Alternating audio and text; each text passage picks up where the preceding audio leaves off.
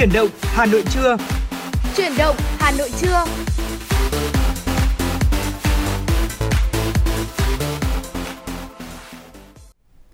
Xin chào đón quý vị và các bạn, chúng ta cùng đến với chương trình Chuyển động Hà Nội trưa nay của Đài Phát thanh Truyền hình Hà Nội. Và quý vị và các bạn thân mến, ngày hôm nay thì Lê Thông cùng Hồng Hạnh sẽ là những người tiếp theo đồng hành cùng với quý vị và các bạn trong khung giờ 120 phút trực tiếp buổi trưa nay. Quý vị hãy giữ nguyên tần số FM 96 MHz của đài chúng tôi. Bên cạnh đó có thể tương tác trực tiếp cùng với chương trình thông qua số hotline đó là 024 3773 6688 cùng trang fanpage Chuyển động Hà Nội FM 96. Và thưa quý vị thính giả thân mến, ờ, thông tin đầu tiên trong buổi trưa ngày hôm nay chúng tôi rất muốn chia sẻ cùng với quý vị đó là thông tin ờ, liên quan đến Hội báo toàn quốc năm 2022, báo chí Việt Nam đoàn kết chuyên nghiệp, hiện đại và nhân văn. Thưa quý vị, như vậy là sau 2 năm tạm hoãn do ảnh hưởng của dịch bệnh COVID-19, từ ngày 13 đến 15 tháng 4 năm 2022, Hội Nhà báo Việt Nam và Ủy ban dân thành phố Hà Nội chủ trì phối hợp với Ban tuyên giáo Trung ương, Bộ Thông tin và Truyền thông, Bộ Văn hóa Thể thao Du lịch tổ chức Hội báo toàn quốc 2022 tại Bảo tàng Hà Nội, đường Phạm Hùng, phường Mễ Trì, quận Nam Từ Liêm, Hà Nội. Và thưa quý vị, Hội báo toàn quốc năm nay được tổ chức nằm trong năm đầu tiên thực hiện nghị quyết đại hội lần thứ 11 của Hội Nhà báo Việt Nam nhiệm kỳ 2020-2025. Đây là hoạt động có ý nghĩa của giới báo chí nước nhà đúng dịp kỷ niệm 72 năm ngày thành lập Hội Nhà báo Việt Nam 21 tháng 4 năm 1950, 21 tháng 4 năm 2022 và hướng tới kỷ niệm 97 năm ngày báo chí cách mạng Việt Nam 21 tháng 6 năm 1925, 21 tháng 6 năm 2022 cùng các ngày lễ lớn, các sự kiện lịch sử chính trị quan trọng của đất nước và của thủ đô Hà Nội. Hội báo toàn quốc năm nay không chỉ là ngày hội để hội giới báo chí cũng như là công chúng báo chí cả nước mà còn là lời khẳng định đất nước đã chuyển sang giai đoạn bình thường mới sau những ảnh hưởng của đại dịch Covid-19, là dịp tôn vinh sự phát triển mạnh mẽ cùng với những thành tựu to lớn của báo chí cách mạng Việt Nam, quảng bá những sản phẩm báo chí gắn với hoạt động lao động sáng tạo của các nhà báo trong cả nước, đồng thời tăng cường giao lưu gặp gỡ giữa những người làm báo đối với công chúng, qua đó thì khích lệ giới báo chí thực hiện tốt nhất về chức năng nhiệm vụ cũng như đáp ứng nhu cầu thông tin ngày càng tăng của người dân, nâng cao vai trò và uy tín của Hội Nhà báo Việt Nam trong đời sống báo chí nói riêng và đời sống xã hội nói chung. Hội báo cũng là dịp để biểu dương và động viên những cống hiến to lớn của các đơn vị cá nhân, tổ chức, doanh nghiệp có đóng góp tích cực vào sự nghiệp báo chí cách mạng của Việt Nam – Hoạt động của hội báo gồm có 4 khu vực và hội báo toàn quốc sẽ xây dựng hệ thống hình ảnh màu sắc cũng như là bố trí sắp xếp từng khu vực một cách khoa học sáng tạo nhằm đạt được hiệu quả cao nhất trong việc tôn vinh cũng như biểu dương lực lượng báo chí cả nước. Đặc biệt thì hội báo toàn quốc năm nay sẽ có rất nhiều hoạt động ý nghĩa về chính trị xã hội và nghề nghiệp, tạo điểm nhấn, làm nên những nét khác biệt cho hội báo.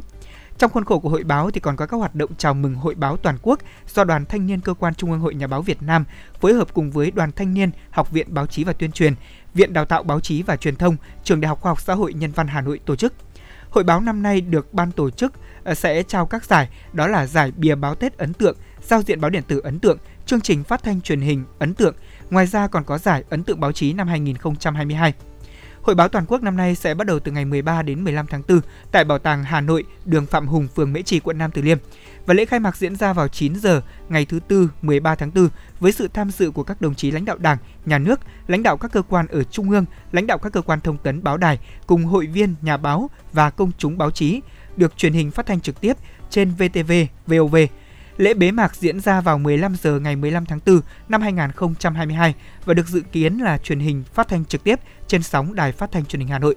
Đó là thông tin mà chúng tôi muốn chia sẻ đầu chương trình ngày hôm nay liên quan tới Hội báo toàn quốc, ngày hội của những người làm báo trên khắp cả nước diễn ra tại thủ đô Hà Nội của chúng ta. Còn bây giờ thì có lẽ chúng ta sẽ cùng bắt đầu chương trình với một giai điệu âm nhạc trước khi chúng tôi cùng quay trở lại với những thông tin tiếp theo quý vị nhé.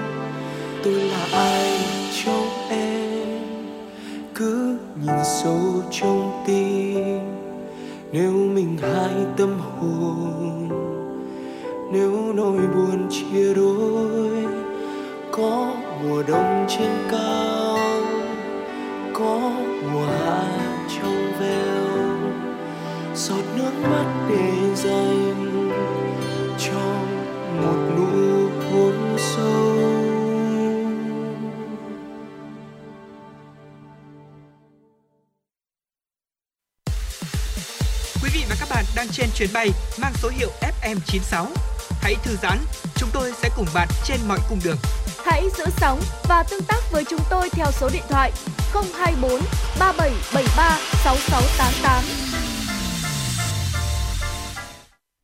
Vâng, xin được kính mời quý vị chúng ta cùng bắt đầu à, chương trình chuyển động Hà Nội hôm nay cùng với một số tin tức tiếp theo mà phóng viên Mai Liên của chúng tôi vừa cập nhật.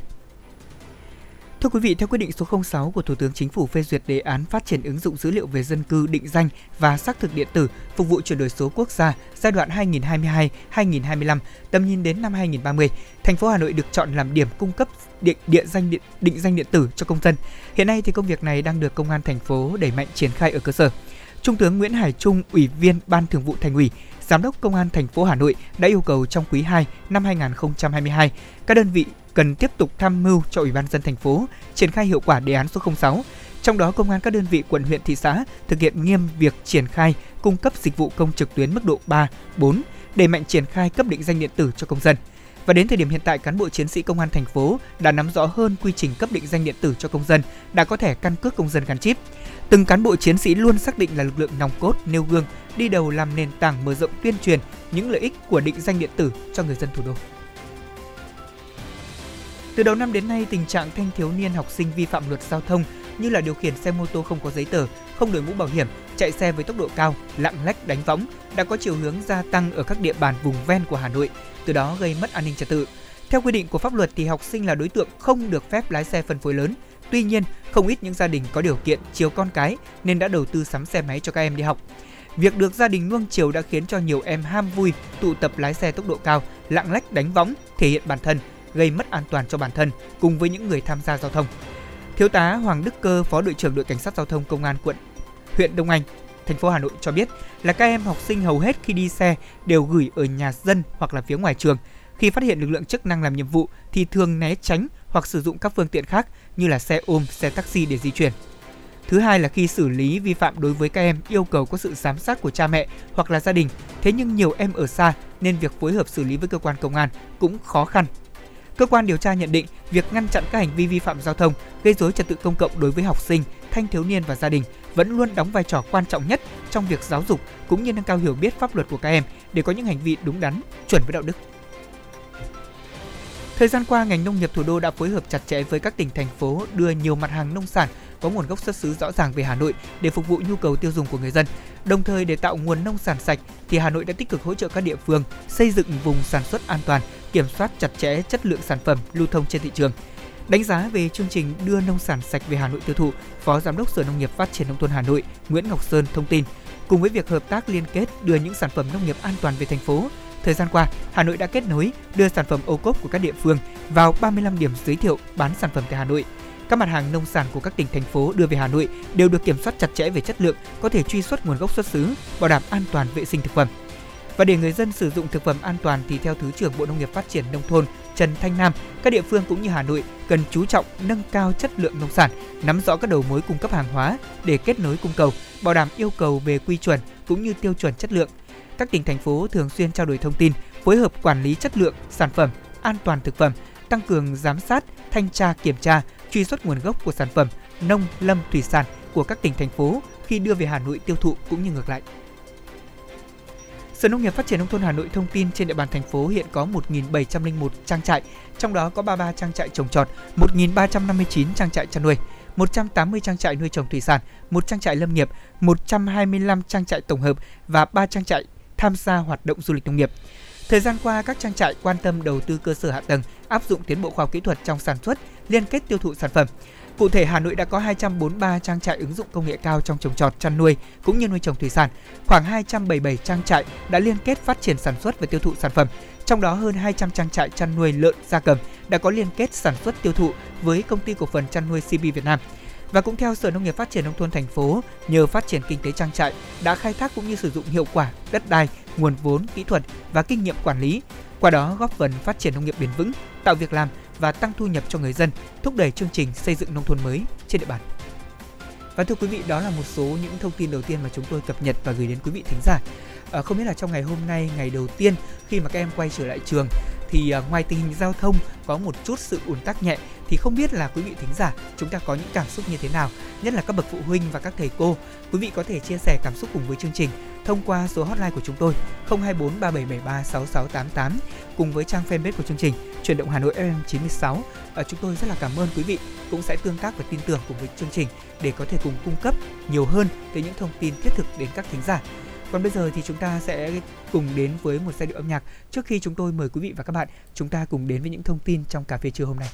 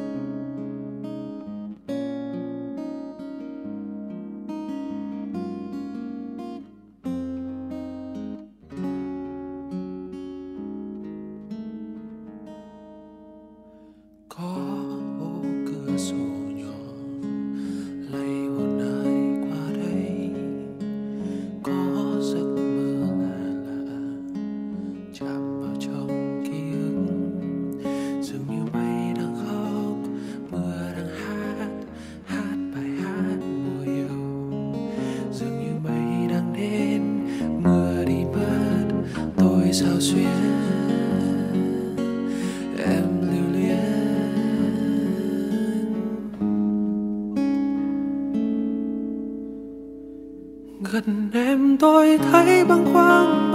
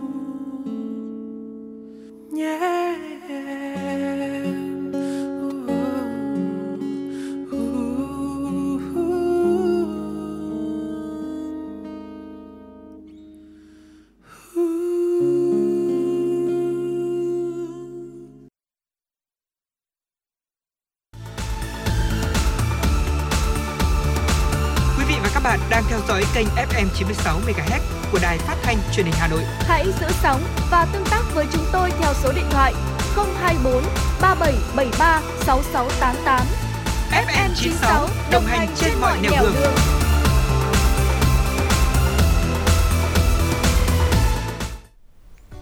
Vâng thưa quý vị thính giả thân mến, chúng ta cùng quay trở lại với chương trình truyền động Hà Nội ngày hôm nay trong tiểu mục cà phê trưa. Thưa quý vị, có lẽ rằng là trong thời điểm này thì để mà nói về những thông tin nóng ở trên mạng thì có rất nhiều các từ khóa. Từ khóa đầu tiên đó là việc Hà Nội cho phép học sinh từ khối lớp 1 đến lớp 6 được quay trở lại trường đúng không ạ? Thế nhưng một từ khóa nữa rất hot trên cộng đồng mạng trong những ngày gần đây có gây tranh cãi rất lớn, đó là về vụ việc một cô gái mặc áo dài khoe nội y ở Hội An. Và ngay sau đó thì các cơ quan chức năng cũng có những động thái để chấn chỉnh việc này. À, thưa quý vị như đã chia sẻ thì mới đây hình ảnh cô gái trẻ diện áo dài truyền thống Việt Nam thế nhưng không mặc quần dài khoe nội y khi đi thuyền trên sông Hoài tại phố cổ Hội An đã gây chú ý và khiến cho rất nhiều ý kiến đa chiều trên không gian mạng.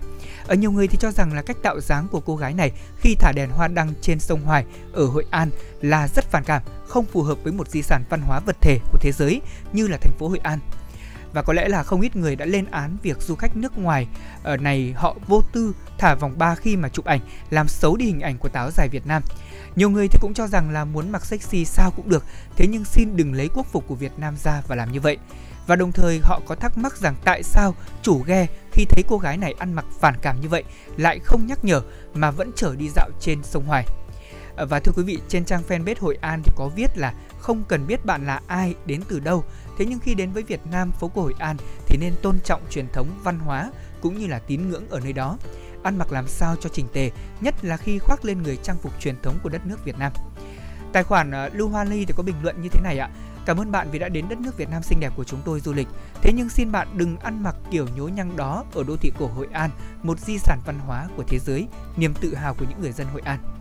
Và với vụ việc này thì trao đổi cùng với phóng viên báo Thanh niên thì chúng tôi cũng có được biết là ông Tống Quốc Hưng, trưởng phòng văn hóa thông tin thành phố Hội An cũng cho biết là trong sáng ngày 5 tháng 4, tức là vào ngày hôm qua thì các cơ quan chức năng của thành phố đang truy tìm tung tích của cô gái ăn mặc phản cảm và chụp ảnh khoe thân ở phố cổ Hội An.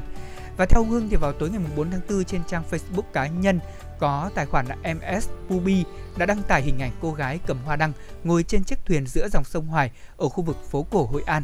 Và điều đáng nói là trong ảnh thì cô gái này mặc nội y để lộ vòng ba của mình khiến nhiều người phản ứng dữ dội. Ông Hưng cho biết là qua xác minh ban đầu thì công an xác định cô gái trong hình là du khách người Malaysia và hiện tại cơ quan chức năng đang truy tìm chỗ ở của nữ du khách này để tiến hành nhắc nhở. Tuy nhiên cái khó khăn nhất là cô gái này lại là người nước ngoài nên không biết là có còn lưu lại ở địa phương này hay không. Và cũng theo ông Hưng thì lực lượng chức năng cũng đang tìm chủ ghe chở cô gái để mời làm việc và tìm hiểu nguyên nhân vì sao khi thấy hình ảnh cô gái ăn mặc như vậy mà lại không phản ánh với địa phương. Ông Hưng có chia sẻ thêm đó là việc khoe thân phản cảm là không tốt, không phù hợp với thuần phong mỹ tục của Hội An cũng như là của Quảng Nam từ xưa đến nay. Đây là du khách nước ngoài đầu tiên ăn mặc phản cảm như vậy khi đi tham quan ở Hội An. Ông Hưng cũng có cho biết thêm là trước đây thì không ít lần du khách đến tham quan thành phố cổ này đã mặc phản cảm chụp ảnh đăng trên mạng xã hội. Tuy nhiên đến nay cơ quan chức năng mới dừng lại ở việc đó là tiến hành nhắc nhở chứ chưa có bất cứ một chế tài xử phạt vì phần lớn du khách không biết quy định là cấm ăn mặc hở hang, khoe thân ở khu vực này. Đối với du khách nước ngoài thì à, tất nhiên là chúng ta không thể hiểu hết được văn hóa của họ nên không đánh giá sâu thì cũng rất là nhạy cảm. Vì vậy mà khi tìm được thông tin của người này thì à, thành phố Hội An cũng sẽ nhắc nhở để họ nắm các quy định khi đến tham quan tại đây. Lâu nay thì các quy định quy chế khi tham quan Hội An cũng đã được ban hành, thế nhưng có thể là du khách không nắm được nên xảy ra tình trạng này. Và trên trang Facebook cá nhân của cô gái này thì tính đến trưa nay đã có tới hơn 1,8 triệu lượt bình luận và tới hơn 600 lượt chia sẻ hình ảnh có liên quan đến việc cô gái ăn mặc áo dài thả hoa đăng thế nhưng lộ nội y của mình.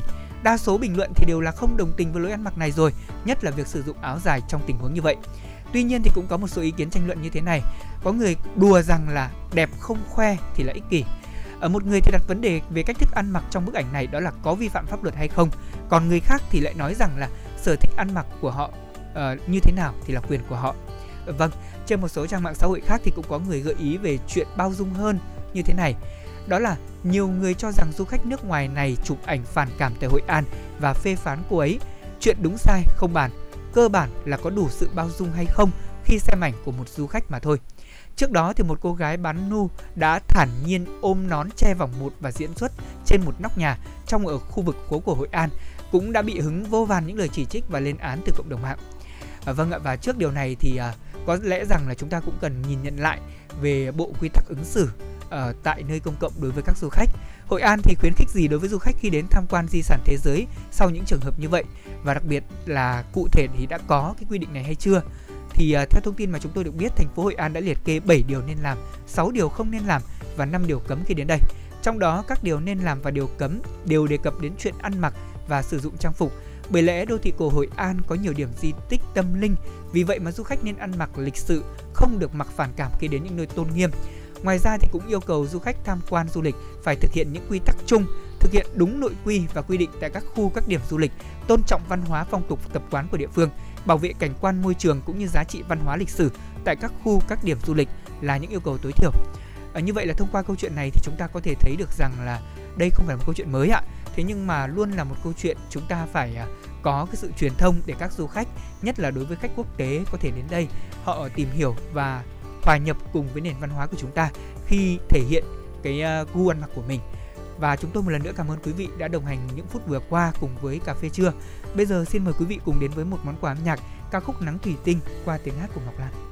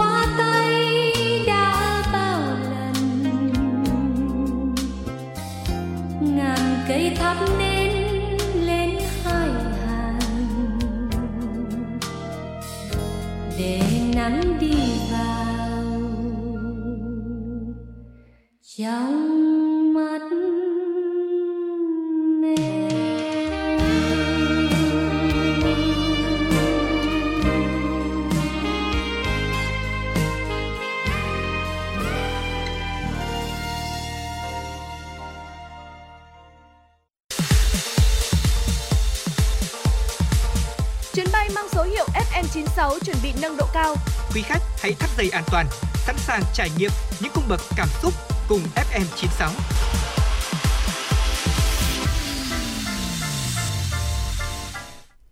Thưa quý vị và các bạn, và ngay bây giờ để tiếp tục dòng chảy chuyển động tin tức của chương trình Chuyển động Hà Nội trưa là những thông tin mà phóng viên Mai Liên của chúng tôi vừa gửi về cho chương trình.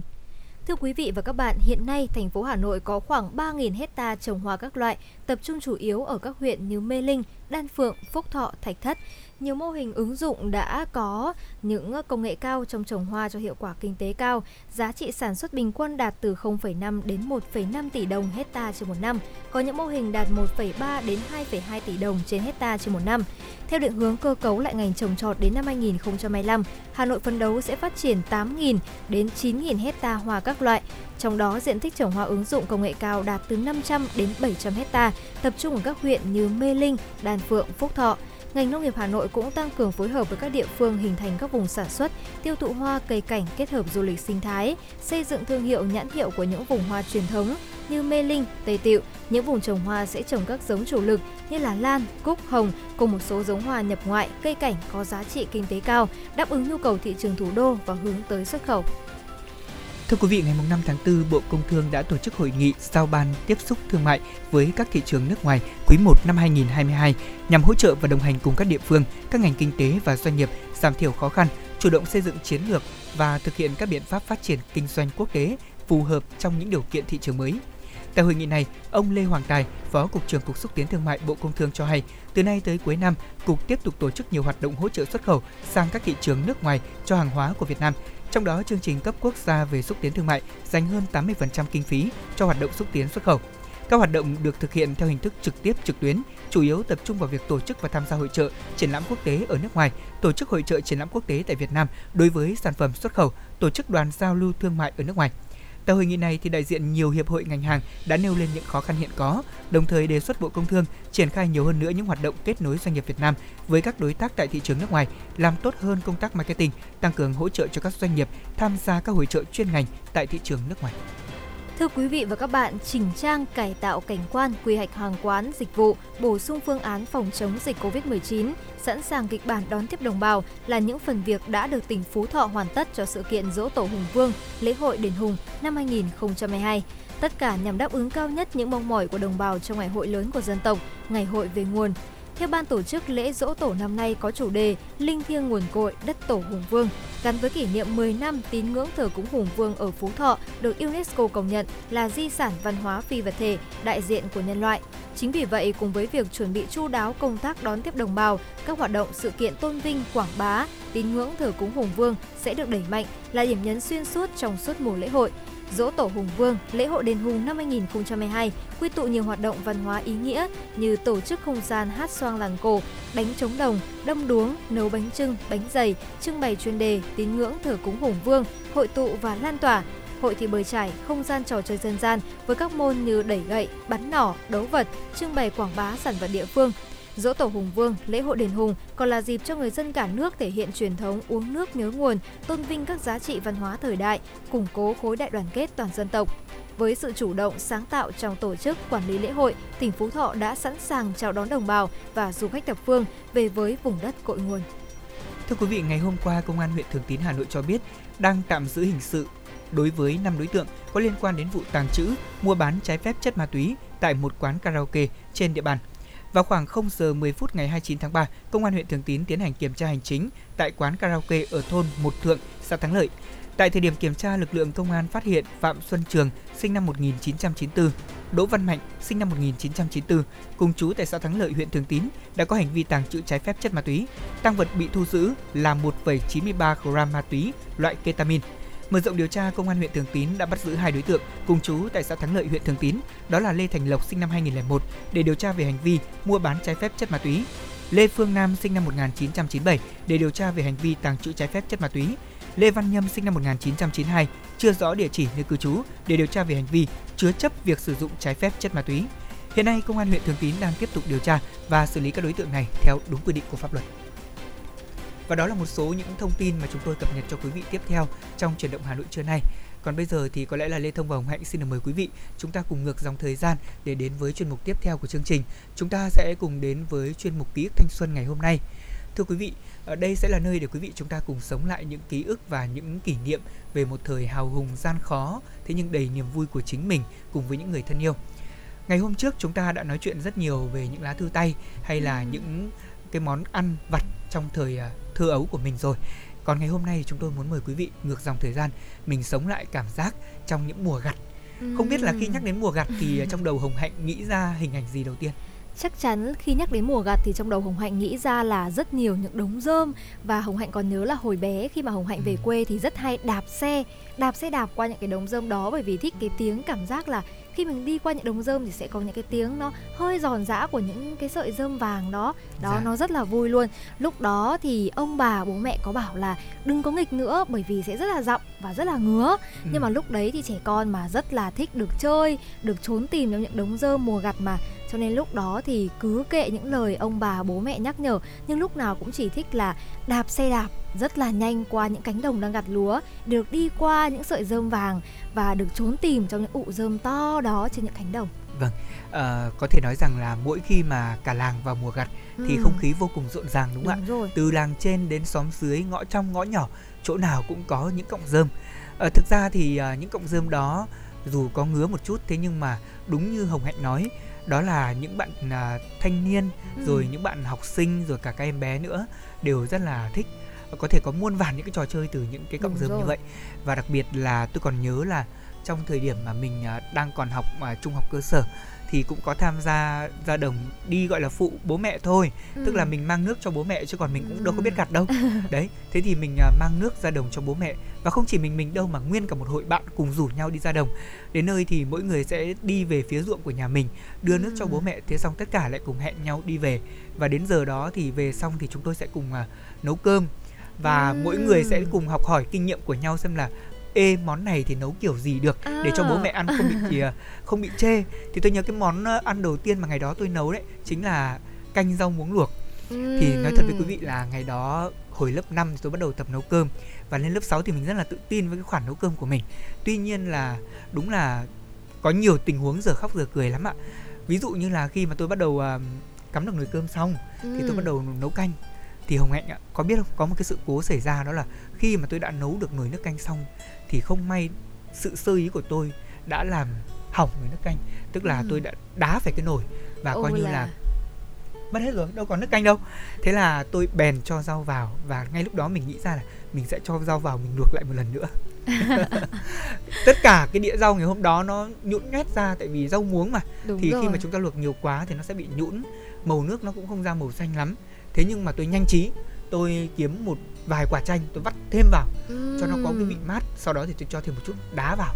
Khi bố mẹ về À. thì cho cho đá vào để ăn đánh lừa bố mẹ một chút. Ừ, ừ, ừ. thì à, về nhà bố mẹ ăn thì cũng cứ khen ngon đấy. Cũng bảo ừ nước đúng là tay được. con trai nấu đúng không? Dạ đấy. Chính vì thế mà thường là đó là cái kỷ niệm mà tôi không dám kể cho bố mẹ đâu. Đến tận bây giờ khi lên sóng tôi lại chia sẻ với hồng hạnh và quý vị thính giả là vì vậy. Tại vì ờ, trong cái mùa gặt đôi khi thì thấy bố mẹ mình vất vả quá Đúng mình rồi. cũng rất là thương. Mình thì bé mình không có làm gì được nhiều á. Mình chỉ có thể phụ đưa cơm này rồi mang nước này nấu cơm ở nhà chờ bố mẹ về thôi. Thế nhưng mà đấy trong quá trình nấu bao giờ cũng có những cái tai nạn nho nhỏ như vậy. Vì Ừ. chúng ta khi đó thì điểm đấy tôi còn rất là bé thế còn không biết hồng hạnh thì sao có một cái kỷ niệm nào với mùa gặt hay là cánh đồng lúa mà hồng hạnh yêu mến không Thật ra thì ờ, nhà Hồng Hạnh thì không có trồng lúa Nhưng mà Ừ. nhà ông bà nội của Hồng Hạnh thì có Vì Dạ. vậy mà mỗi mùa hè khi mà được bố mẹ gọi là thả về chơi với ông bà đi Là rất là vui và rất là thích Lúc đấy thì có một kỷ niệm là trong cái lúc gặt thì chúng ta sẽ có giai đoạn là phơi thóc đúng không? đúng rồi Đó thì lúc đấy thì trời sắp mưa rồi Thế là chị của Hồng Hạnh cũng có đưa cho Hồng Hạnh một cái cào Để gọi là cào thóc vào. Và lúc đấy thì rất là tự tin với mọi người là cháu đã có kinh nghiệm rồi Và mọi người phải tin con. Nhưng rồi sau đó là cái cào thì không dễ như mình nghĩ. Mình cứ cào mãi mà nó lại không vun vào một đống. Và lúc Dạ. đấy thì chị của Hồng Hạnh cũng đã bảo là Trời ơi thế mà cứ tự tin quá cơ. Và lúc đấy thì gọi là sau một mùa hè Dầm mưa dãi nắng ở nhà ông nội Thì cuối cùng đến cuối mùa hè da cũng đã ngăm đi một vài phần bởi vì là cũng nghịch ở ngoài nắng quá nhiều đi đó thì cũng đã tự tin về bảo với bố mẹ rằng là bây giờ là con đã trở thành là người cào lúa chính hiệu cho nhà ông rồi đấy đó rất là tự tin sau một mùa Vâng. hè và thực sự thì hồng hạnh tuy không có cái trải nghiệm nhiều với những đồng lúa nhưng mà nó chắc chắn sẽ là một cái ký ức rất đẹp trong mỗi Dạ. mùa hè ở tuổi thơ đúng rồi Ờ, bây giờ khi mà nhìn thấy những ờ, cây rơm được chất cao lên chúng ta sẽ nhớ về cái thời khó khăn đó ừ. Ờ, thính giả phạm kim thanh khi mà nghe chương trình ngày hôm nay cũng đã có cho chúng tôi một vài những cái dòng cảm xúc của mình. Chị có chia sẻ là in đậm trong tôi là những mùa gặt thời bao cấp. Ngày ấy thì nhà nông vất vả chăm bề quanh năm bán mặt cho đất bán lưng cho trời. Ngày mùa thì trẻ con cũng bận rộn không kém người lớn đâu ạ. Bọn trẻ tranh thủ những lúc uh, rảnh rỗi của mình cùng với người lớn ra đồng mỗi đứa một việc. Ba tháng hè không phải lo học thêm như bây giờ đâu mà dành toàn bộ thời gian cho công việc nhà nông.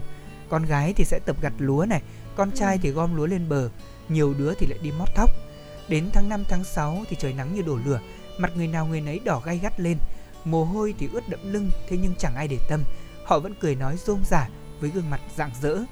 Ngày gặt lúa đem đến cho nhà nông niềm vui bất tận bởi biết rằng sau những tháng ngày đói khổ lam lũ thì giờ đây là lúc được ăn một bát cơm no.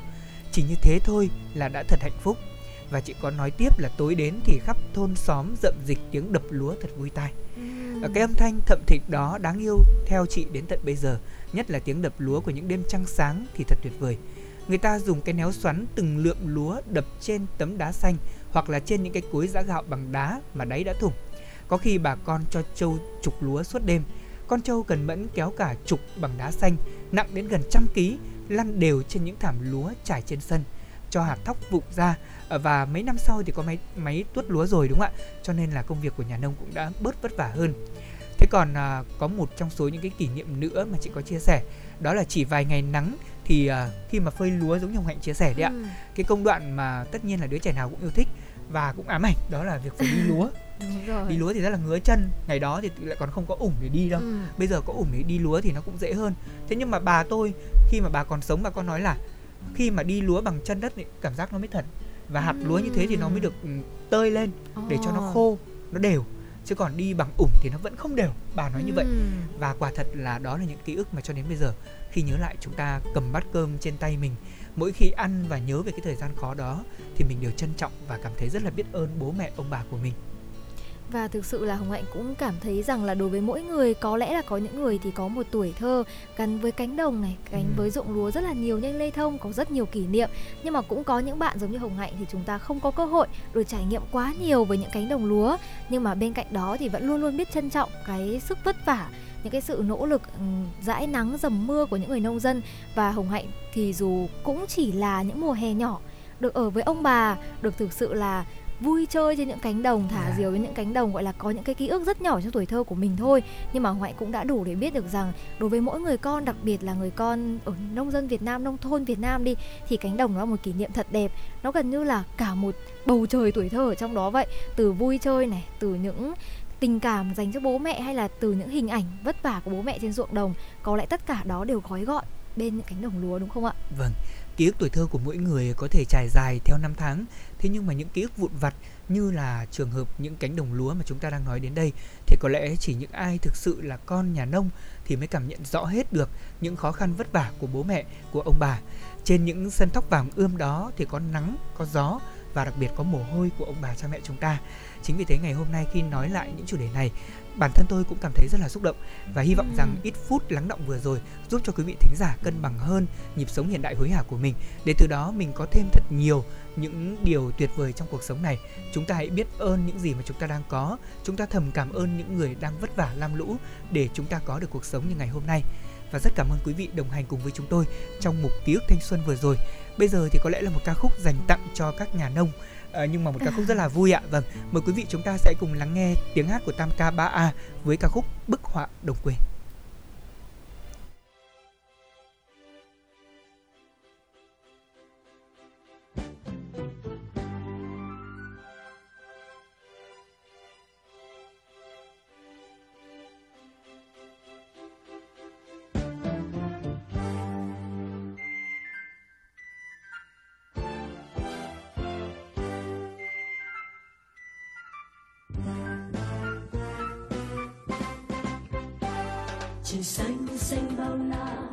mây trắng trắng trắng xoa tia nắng từng vương chiếu trên đồng lúa vàng đàn chim chim chim non, đàn diêu diêu rít hót tung cánh bay nhẹ lướt trên cành lá đà. Từ xa xa xa xa, nghe thoáng thoáng tiếng hát thôn nữ bên đồng lúa ca lên mơ màng.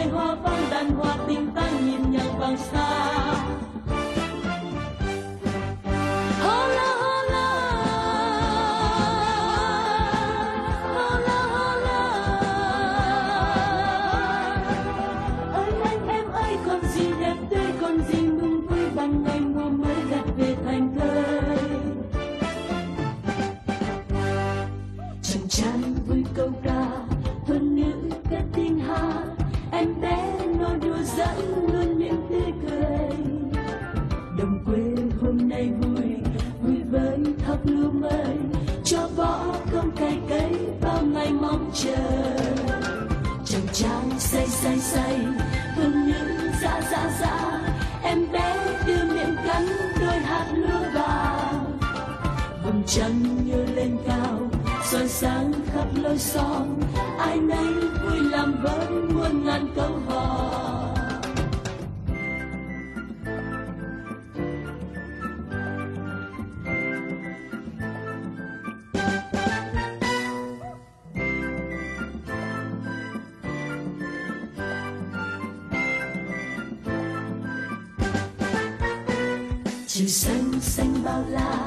mây trắng trăng trăng xóa. Tia nắng từng vần chiếu trên đồng lúa vàng. Đàn chim chim chim non đang diêu diêu rít ho tung cánh bay nhẹ lướt trên cành lá đà. Từ xa xa xa xa, nghe thoáng thoáng tiếng hát.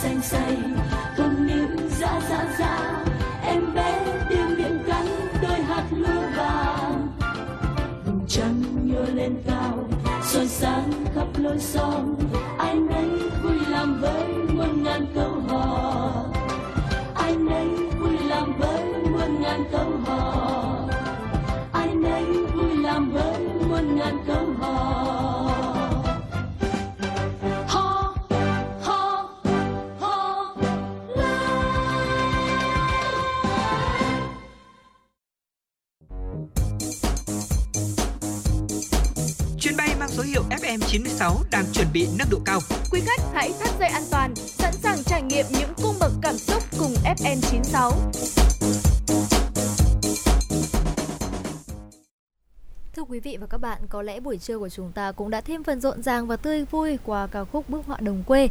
Và ngay bây giờ thì chúng ta sẽ cùng quay trở lại với những tin tức đáng chú ý mà phóng viên của chúng tôi vừa gửi về cho chương trình.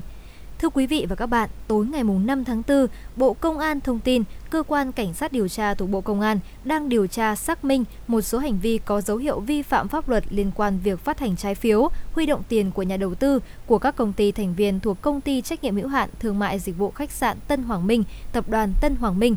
Kết quả điều tra xác định, trong thời gian từ tháng 7 năm 2021 đến tháng 3 năm 2022, Đỗ Anh Dũng và các cá nhân tại tập đoàn Tân Hoàng Minh đã có hành vi gian dối sử dụng 3 công ty thành viên bao gồm công ty trách nhiệm hữu hạn đầu tư bất động sản Ngôi sao Việt, công ty cổ phần đầu tư và dịch vụ khách sạn Soleil, công ty cổ phần cung điện mùa đông và các công ty liên quan phát hành 9 đợt trái phiếu trái quy định pháp luật, tổng trị giá là 10.300 tỷ đồng để huy động tiền của nhà đầu tư nhưng không sử dụng vào các hoạt động kinh doanh theo hồ sơ phát hành trái phiếu. Ngày 5 tháng 4, Cơ quan Cảnh sát điều tra thuộc Bộ Công an ra quyết định khởi tố vụ án lừa đảo chiếm đoạt tài sản xảy ra tại Tập đoàn Tân Hoàng Minh và các tổ chức đơn vị có liên quan đồng thời ra các quyết định khởi tố bị can, lệnh bắt bị can để tạm giam, lệnh khám xét đối với Đỗ Anh Dũng và 6 bị can đồng phạm về tội lừa đảo chiếm đoạt tài sản theo Điều 174 Bộ Luật Hình sự năm 2015, sửa đổi bổ sung năm 2017. Để đảm bảo hoạt động bình thường của công ty, bị can Đỗ ảnh Dũng đã ủy quyền cho ông Đỗ Hoàng Minh, Phó Tổng Giám đốc Công ty Trách nhiệm hữu hạn Thương mại Dịch vụ Khách sạn Tân Hoàng Minh, điều hành tập đoàn Tân Hoàng Minh. Cơ quan Cảnh sát điều tra Bộ Công an đang tập trung lực lượng để điều tra làm rõ hành vi phạm tội của các bị can, mở rộng vụ án và thu hồi tài sản. Thưa quý vị, chúng tôi xin được chuyển sang một số những thông tin quốc tế đáng chú ý. Hôm 5 tháng 4, người phát ngôn Điện Kremlin Dmitry Peskov cho biết Nga sẽ không yêu cầu các quốc gia không thân thiện thanh toán khí đốt bằng đồng rúp ngay lập tức, lưu ý rằng là việc chuyển đổi sẽ là một quá trình dần dần. Không ai vội vàng, đây là động thái theo từng giai đoạn cần rất cẩn trọng, có nên xem xét thực tế về kinh tế cũng như tài chính hiện nay trên thị trường toàn cầu, chắc chắn sẽ không có những thay đổi đột ngột. Ông Peskov cũng chia sẻ, đây là một hoạt động hoàn toàn được suy tính kỹ lưỡng từ từ và được hiệu chỉnh cẩn thận, không thể hành động khác được. Trước đó vào ngày 31 tháng 3, Tổng thống Nga Vladimir Putin đã ký một sắc lệnh quy định một thủ tục mới về thanh toán khí đốt của Nga đối với các quốc gia không thân thiện kể từ ngày 1 tháng 4. Quyết định này liên quan đến các nước đã áp đặt các biện pháp trừng phạt kinh tế đối với Nga và đóng băng dự trữ ngoại hối của Moscow. Ông Putin cũng cho biết tất cả năng lượng và hàng hóa xuất khẩu của Nga cũng có thể sớm được thanh toán bằng đồng rúp. Bộ trưởng Kinh tế Slovakia cho biết nước này sẽ trả tiền mua khí đốt của Nga bằng đồng rúp nếu đây là điều cần thiết để giữ cho hàng hóa được lưu thông. Thưa quý vị và các bạn, chính quyền thành phố Thượng Hải Trung Quốc ngày 5 tháng 4 đã mở rộng phạm vi áp dụng hạn chế đi lại đối với hệ thống giao thông công cộng trong bối cảnh kết quả lấy mẫu xét nghiệm toàn bộ người dân ghi nhận số ca nhiễm COVID-19 tăng cao. Cụ thể, lệnh phong tỏa đối với các quận phía Tây thành phố Thượng Hải được kéo dài qua thời hạn ngày 5 tháng 4 cho đến khi chính quyền có thông báo mới. Phạm vi hoạt động của hệ thống giao thông công cộng thành phố tiếp tục được thu hẹp từ ngày 5 tháng 4. Theo đó, nhiều tuyến tàu điện sẽ tạm dừng hoạt động. Bộ Y tế Công cộng Cuba thông báo nước này đã quyết định nới lỏng các biện pháp đối với du khách nhập cảnh từ ngày 4 tháng 4. Theo đó, du khách khi nhập cảnh quốc đảo Caribe này sẽ không phải xuất trình giấy chứng nhận tiêm vaccine phòng COVID-19 cũng như xét nghiệm PCR âm tính với virus SARS-CoV-2. Giới chức Cuba khẳng định việc chính phủ đi đến quyết định nới lỏng các biện pháp trên là nhờ tỷ lệ tiêm chủng cao. Vâng, xin được cảm ơn quý vị đã cùng đồng hành với chúng tôi trong phần uh, thông tin vừa rồi. Còn bây giờ chúng ta sẽ cùng chuyển sang những thông tin về sức khỏe. Thưa quý vị thính giả và các bạn thân mến, trong mục Sống khỏe cùng FM96 thì chúng ta sẽ cùng nhau cập nhật những thông tin, những kiến thức hữu ích liên quan tới sức khỏe để cho mọi người cùng có thể cải thiện sức khỏe của mình. Và trong chủ đề ngày hôm nay chúng ta sẽ cùng tìm hiểu về phương pháp thiền và sông hơi để cải thiện di chứng COVID-19. Thưa quý vị và các bạn, thiền thì sẽ giúp chúng ta thư giãn và giảm căng thẳng, sông hơi thì làm tăng tiết mồ hôi qua lỗ chân lông, ờ, làm dịu đi đau nhức và nâng cao sức khỏe hậu Covid-19. Theo như chia sẻ của tiến sĩ bác sĩ Ngô Quang Hải, nguyên phó giám đốc Trung tâm Đào tạo và chỉ đạo tuyến Bệnh viện Châm cứu Trung ương cũng cho biết, sau khi mắc Covid-19 thì nhiều người sẽ gặp phải tình trạng là mệt mỏi, khó thở, hụt hơi hay là đau tức ngực, lo âu, rụng tóc và người yếu hơn trước. Những di chứng này thì có thể dần cải thiện khi cơ thể tự chữa lành, nhưng mà cũng rất cần nhiều thời gian. Nếu chúng ta kéo dài tình trạng trên thì sẽ ảnh hưởng đến thể chất, tinh thần, giảm chất lượng cuộc sống và khả năng làm việc y học cổ truyền có hai phương pháp rất hữu ích để giúp chúng ta hỗ trợ cải thiện, phục hồi sớm các di chứng COVID-19 có thể thực hiện tại nhà, đó là thiền và sông hơi thưa quý vị. Vâng, đầu tiên thì chúng ta sẽ cùng tìm hiểu về thiền ạ. Luyện thiền thì à, sẽ được có tác dụng đó là điều chỉnh mọi hoạt động của cơ thể, tạo được sự cân bằng nội tại. Ngoài tác dụng là thư giãn thì nó còn giúp phòng cũng như là chữa các bệnh do mất cân bằng chức năng cơ thể. Bản chất của việc thiền đó là chúng ta ngồi thở, ngồi chơi, không suy nghĩ, không tính toán, không mong cầu, không căng thẳng, đưa tâm trí về hợp nhất với thân trong trạng thái tĩnh lặng để ổn định tâm trí cũng như là xoa dịu sự căng thẳng. Và ngồi thiền phải làm sao để toàn thân thật thoải mái và không đau nhức, không khó thở hay mệt mỏi. Thế ngồi thiền vững nhất đó chính là thế kiết giả, hoa sen. Lúc này thì chúng ta sẽ để hai bàn chân bắt chéo vào nhau, chân phải đặt trên bắp chân trái và chân trái trên bắp chân phải. Nếu cảm thấy không thoải mái với thế ngồi này thì chúng ta nên chuyển sang thế ngồi bán kiết giả chân này chéo qua chân kia.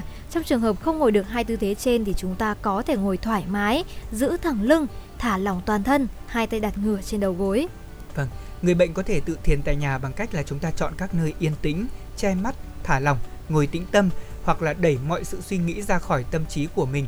Bên cạnh đó thì trong khi thiền không được động đậy và tác dụng thư giãn của thiền định có được là do người tập điều khiển vỏ não và chủ động ức chế thần kinh động vật, từ đó thì dẫn đến ức chế hệ thần kinh thực vật và trước tiên là các trung khu hô hấp làm giảm nhịp thở kèm với cả việc buông lỏng cơ thể của chúng ta. Bên cạnh đó theo các nhà tâm lý ngồi thiền giúp con người có thể kiềm chế cảm xúc, trở nên thoải mái hơn. Nghiên cứu y học hiện đại cũng chứng minh rằng là thiền thì giúp cho chúng ta giảm căng thẳng, bình ổn huyết áp, giảm cholesterol và hoạt động cortisol ở trong máu, tăng cường miễn dịch và từ đó cải thiện di chứng COVID-19. Và một biện pháp tiếp theo mà chúng tôi muốn gửi đến quý vị trong ngày hôm nay đó chính là sông hơi. Sông hơi chính là biện pháp sử dụng nhiệt kết hợp với dược liệu, thúc đẩy tăng tiết mồ hôi qua những lỗ chân lông, làm hạ thân nhiệt, hạ sốt và giảm đau. Với những bệnh nhân di chứng nhẹ hoặc không triệu chứng thì có thể thực hiện phương pháp sông hơi như sau.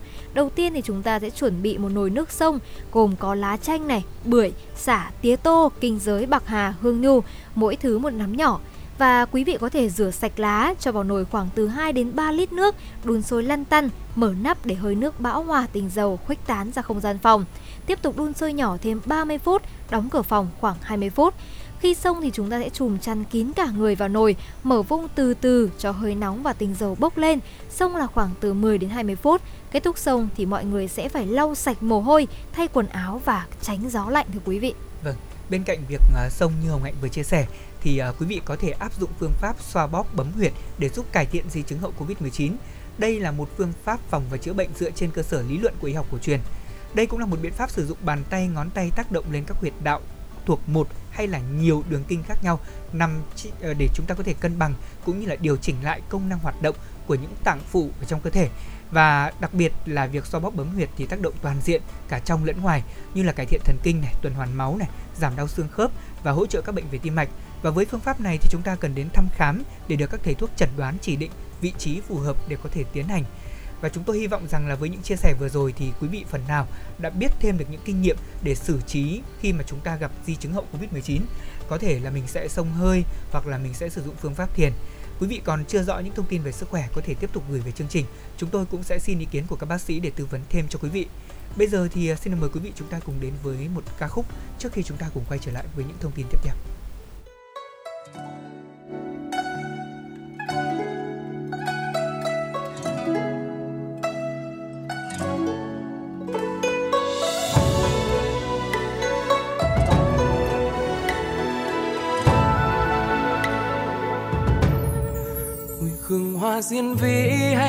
Hướng tóc mềm ngần vì sao trắng sáng hơn đôi má của em.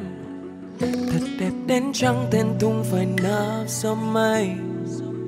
Vậy thì có sao anh đây lại nỡ buông tay? Vậy thì anh không muốn phải nhìn thấy em buồn. Chuyện tình yêu nếu như không thể nắm thì buông. Tự nhiên không biết vì lẽ kìm tôi. Cây không muốn lá rời cành, khi lá vẫn còn sai yêu đương khó quá thì chạy về khó với ai. Một người luôn yêu em nhớ chắc chắn sẽ không bỏ đi khiến em phải buồn được đâu. Vòng ba sóng gió phủ đầu anh vẫn đứng đằng sau.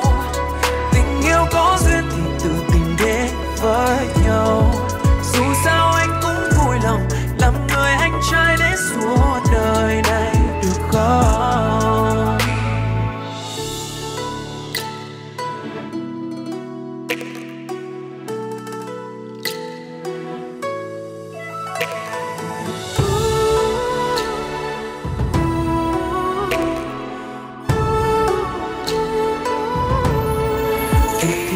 chim chất chặt lá bên đời.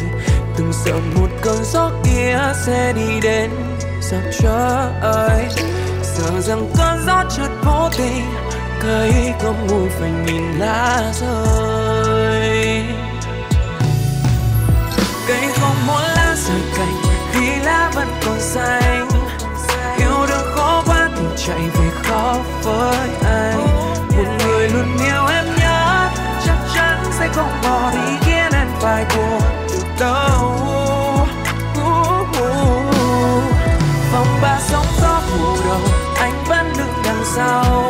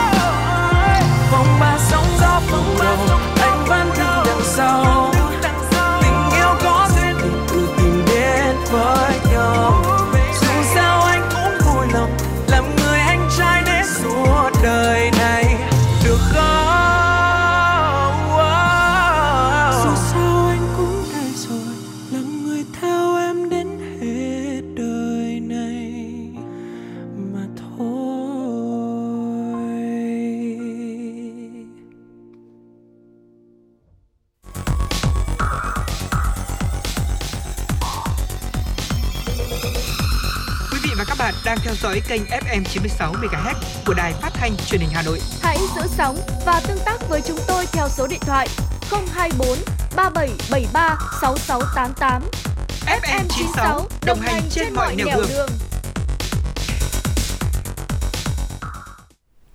Thưa quý vị và các bạn, chúng ta cũng vừa lắng nghe một giai điệu hết sức hot trên trong năm nay đến từ ca sĩ Eric. Và ngay bây giờ để tiếp tục với chương trình truyền động Hà Nội trưa sẽ là những thông tin mới nhất mà phóng viên Nguyễn Hằng đã gửi về cho chương trình.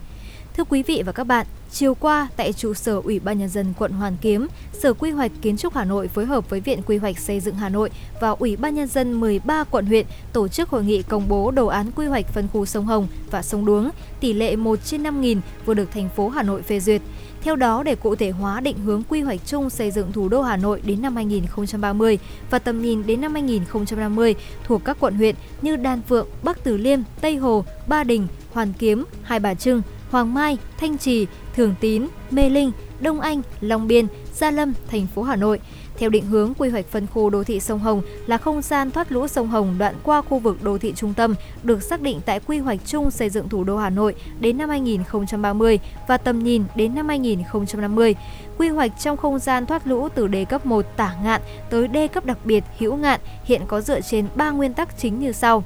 Không nâng cao các tuyến đê bối hiện có, không xây dựng đê bối mới, không thu hẹp không gian thoát lũ, không đề xuất giải pháp đề mới trong đề cũ, không gian thoát lũ theo đề mới trong không gian thoát lũ theo đề cũ, không làm thay đổi mục tiêu và tiêu chuẩn phòng chống lũ của hệ thống sông đã được Thủ tướng Chính phủ phê duyệt. Đây cũng là trục không gian đặc trưng trong hành lang xanh với cây xanh mặt nước, văn hóa lịch sử, cảnh quan chủ đạo của đô thị trung tâm phát triển hệ thống giao thông và đầu mối hạ tầng kỹ thuật để cải thiện điều kiện sống khu vực ngoài đê, đặc biệt là hệ thống đường trục và hệ thống mạng lưới đường ven sông, đường cảnh quan, tuyến đường dành cho người đi bộ và xe đạp, cầu hầm nối kết đô thị hai bên sông, kết nối giao thông đường bộ và đường thủy, tạo điều kiện và động lực phát triển cho khu vực và thành phố, hình thành trục không gian văn hóa cảnh quan sinh thái Hồ Tây, Cổ Loa. Quy hoạch cũng là cơ sở pháp lý để thực hiện cải tạo việc chỉnh trang cũng như tái thiết hệ thống dân cư hiện hữu được tồn tại bảo vệ, bảo tồn các công trình di tích và kiến trúc có giá trị lịch sử, kết hợp khai thác quỹ đất phát triển mới để tạo lập diện mạo cảnh quan đô thị hai bên sông Hồng. Nội dung này có ý nghĩa hết sức thiết thực để ổn định đời sống nhân dân khu vực ngoài đê, đáp ứng được mong mỏi trong nhiều năm nay. Đối với đồ án quy hoạch phân khu đô thị sông Đuống, đây là khu vực đặc thù phải tuân thủ các yêu cầu của luật đê điều. Đoạn sông có hệ thống đê tiêu chuẩn cao để ổn định dòng chảy, chống ngập lụt. Khả năng phân lũ của sông Hồng kết hợp với cải tạo giao thông đường thủy để liên kết với mạng lưới vùng. Bổ trợ cho cảnh quan trung tâm khu vực phía Bắc sông Hồng là nơi bố trí các công trình đầu mối đường thủy, hành lang sinh thái, cây xanh phòng hộ, là khu vực có quỹ đất để khai thác phát triển hai bên sông theo hướng cây xanh sinh thái, kết hợp với du lịch bảo tồn và duy trì cảnh quan thiên nhiên, tạo lập bộ mặt cho các phân khu đô thị, kết hợp cải tạo chỉnh trang, tái thiết làng xóm dân cư hiện hữu, bảo tồn các công trình di tích và kiến trúc có giá trị. Là khu vực dự kiến phát triển hệ thống đường ven sông, cầu nối đô thị hai bên sông cũng như tạo điều kiện và động lực phát triển cho khu vực này.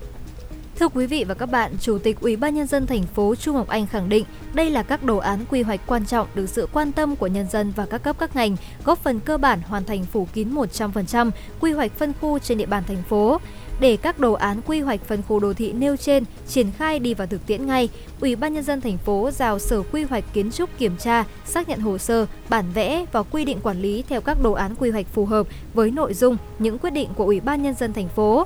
Giao Viện Quy hoạch Xây dựng Hà Nội hoàn chỉnh hồ sơ trình Sở Quy hoạch Kiến trúc kiểm tra và xác nhận Chủ tịch Ủy ban nhân dân thành phố Hà Nội giao Sở Nông nghiệp và Phát triển nông thôn tổng hợp nội dung quy hoạch phối hợp với chính quyền địa phương các quận huyện để giả soát, xác định cụ thể danh mục những khu dân cư tập trung hiện có, phạm vi danh giới đất và số hộ được tồn tại, bảo vệ tại phương án phòng chống lũ và đê điều sông Hồng liên quan để tích hợp, cập nhật vào quy hoạch thủ đô Hà Nội, điều chỉnh tổng thể quy hoạch chung xây dựng thủ đô, trình cấp thẩm quyền xem xét, quyết định.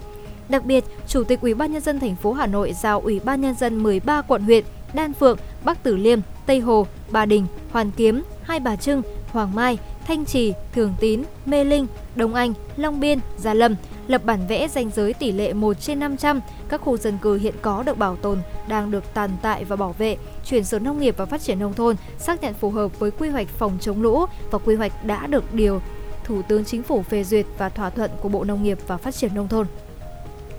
Tổ chức lập quy hoạch chi tiết tỷ lệ 1 trên 500 để chỉnh trang đối với các khu dân cư hiện có được tồn tại bảo vệ, xác định cụ thể pháp lý về sử dụng đất đối với từng lô đất trong khu dân cư hiện có, làm cơ sở cấp giấy chứng nhận quyền sử dụng đất và cấp giấy phép xây dựng theo quy định.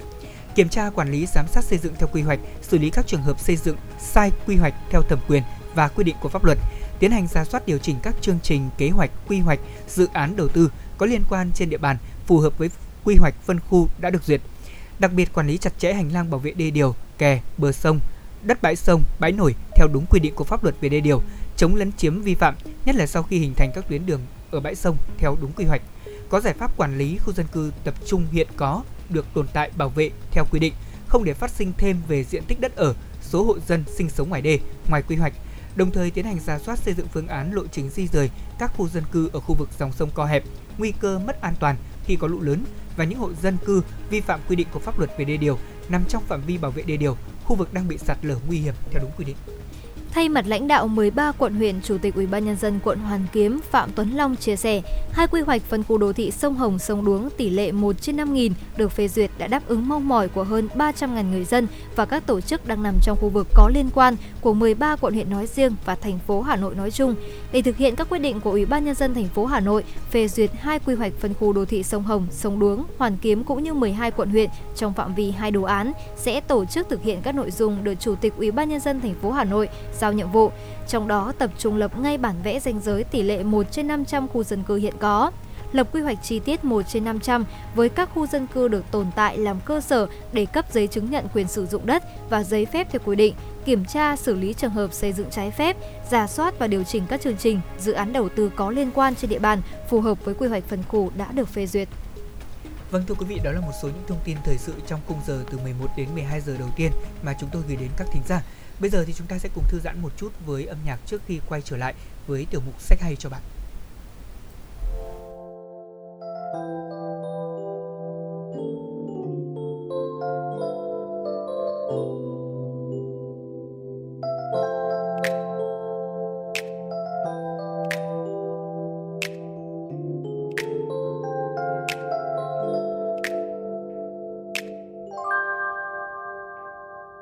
Sương đã ngủ động lại trên viên lá rất xanh. Mà con tim em chưa thôi nhớ anh giữa mùa lặng lẽ.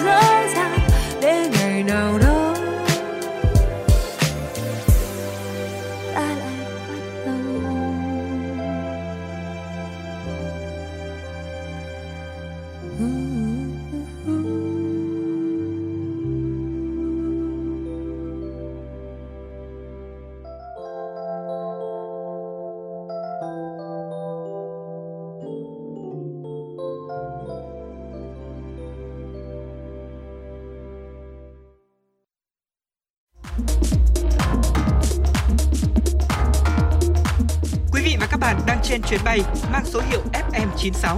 Hãy thư giãn, chúng tôi sẽ cùng bạn trên mọi cung đường. Hãy giữ sóng và tương tác với chúng tôi theo số điện thoại 024 3773 6688.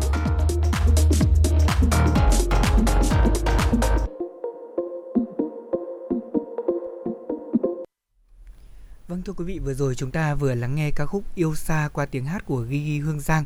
Một giai điệu rất là mới đúng không ạ? Thông Ừ. qua phần thể hiện của ca sĩ này. Còn à, chúng ta trước đó đã quen thuộc với ca khúc Yêu Xa, phiên bản chính thức của ca sĩ Vũ Cát Tường rồi. Thế nhưng mà với ca khúc này thì à, cái nhịp điệu nó nhẹ nhàng, nó ờ, hứng khởi hơn rất Ừ. Đúng nhiều rồi. và cái cảm giác yêu xa nó cũng không còn quá mạnh mẽ Ừ. nữa. Thế nhưng nó lại có một cái sức hút rất là lớn vì giai điệu rất bắt tai đúng không ạ? Còn bây giờ thì chúng ta cùng quay trở lại với tiểu mục sách hay cho bạn ngày hôm nay. Thưa quý vị thính giả, ở trong những năm gần đây thì xu hướng tìm hiểu về cổ phục, đặc biệt là trang phục dân tộc của các bạn trẻ ngày càng được ờ, nhiều hơn, phát hiện những tìm tòi sáng tạo của các bạn ấy về các mẫu trang phục. Thế vậy thì ờ, trong tiểu mục ngày hôm nay chúng tôi muốn dành thời gian để cho những người trẻ đam mê về điều này có thể hiểu hơn về trang phục dân tộc thông qua những trang sách. Thưa quý vị, có lẽ là để hiểu được lịch sử tư tưởng, văn hóa và mỹ thuật Việt Nam, nghiên cứu trang phục cổ phục thì cũng chính là một ngành quan trọng, cần tới sự tiếp cận mang tính khoa học, liên ngành và gắn với những chính lý đầy đủ và xác thực. Phần tự luận sách ngàn năm áo mũ đã viết về vai trò của tìm hiểu trang phục cha ông. Một số cuốn sách ra đời không chỉ nêu thông tin về trang phục, cách ăn mặc mà còn giúp bạn đọc tìm hiểu về diện mạo và văn hóa dân tộc.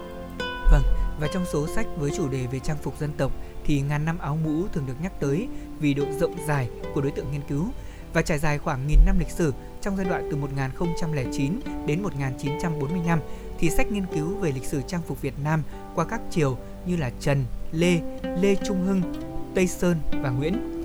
Trong chương đầu của cuốn sách này thì quý vị có thể thấy được tổng quan về trang phục cung đình và trang phục dân gian Việt Nam.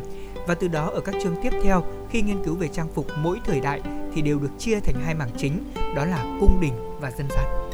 Và ở đây thì sách cũng sẽ giúp quý vị có thể là đọc hiểu về lễ phục, thường phục của hoàng đế thời Lý ra sao, như là bá quan thời Trần mặc lễ phục và thường phục như thế nào, trang phục của quân đội nhà Lê hay là cách ăn vận của thường dân thời Nguyễn.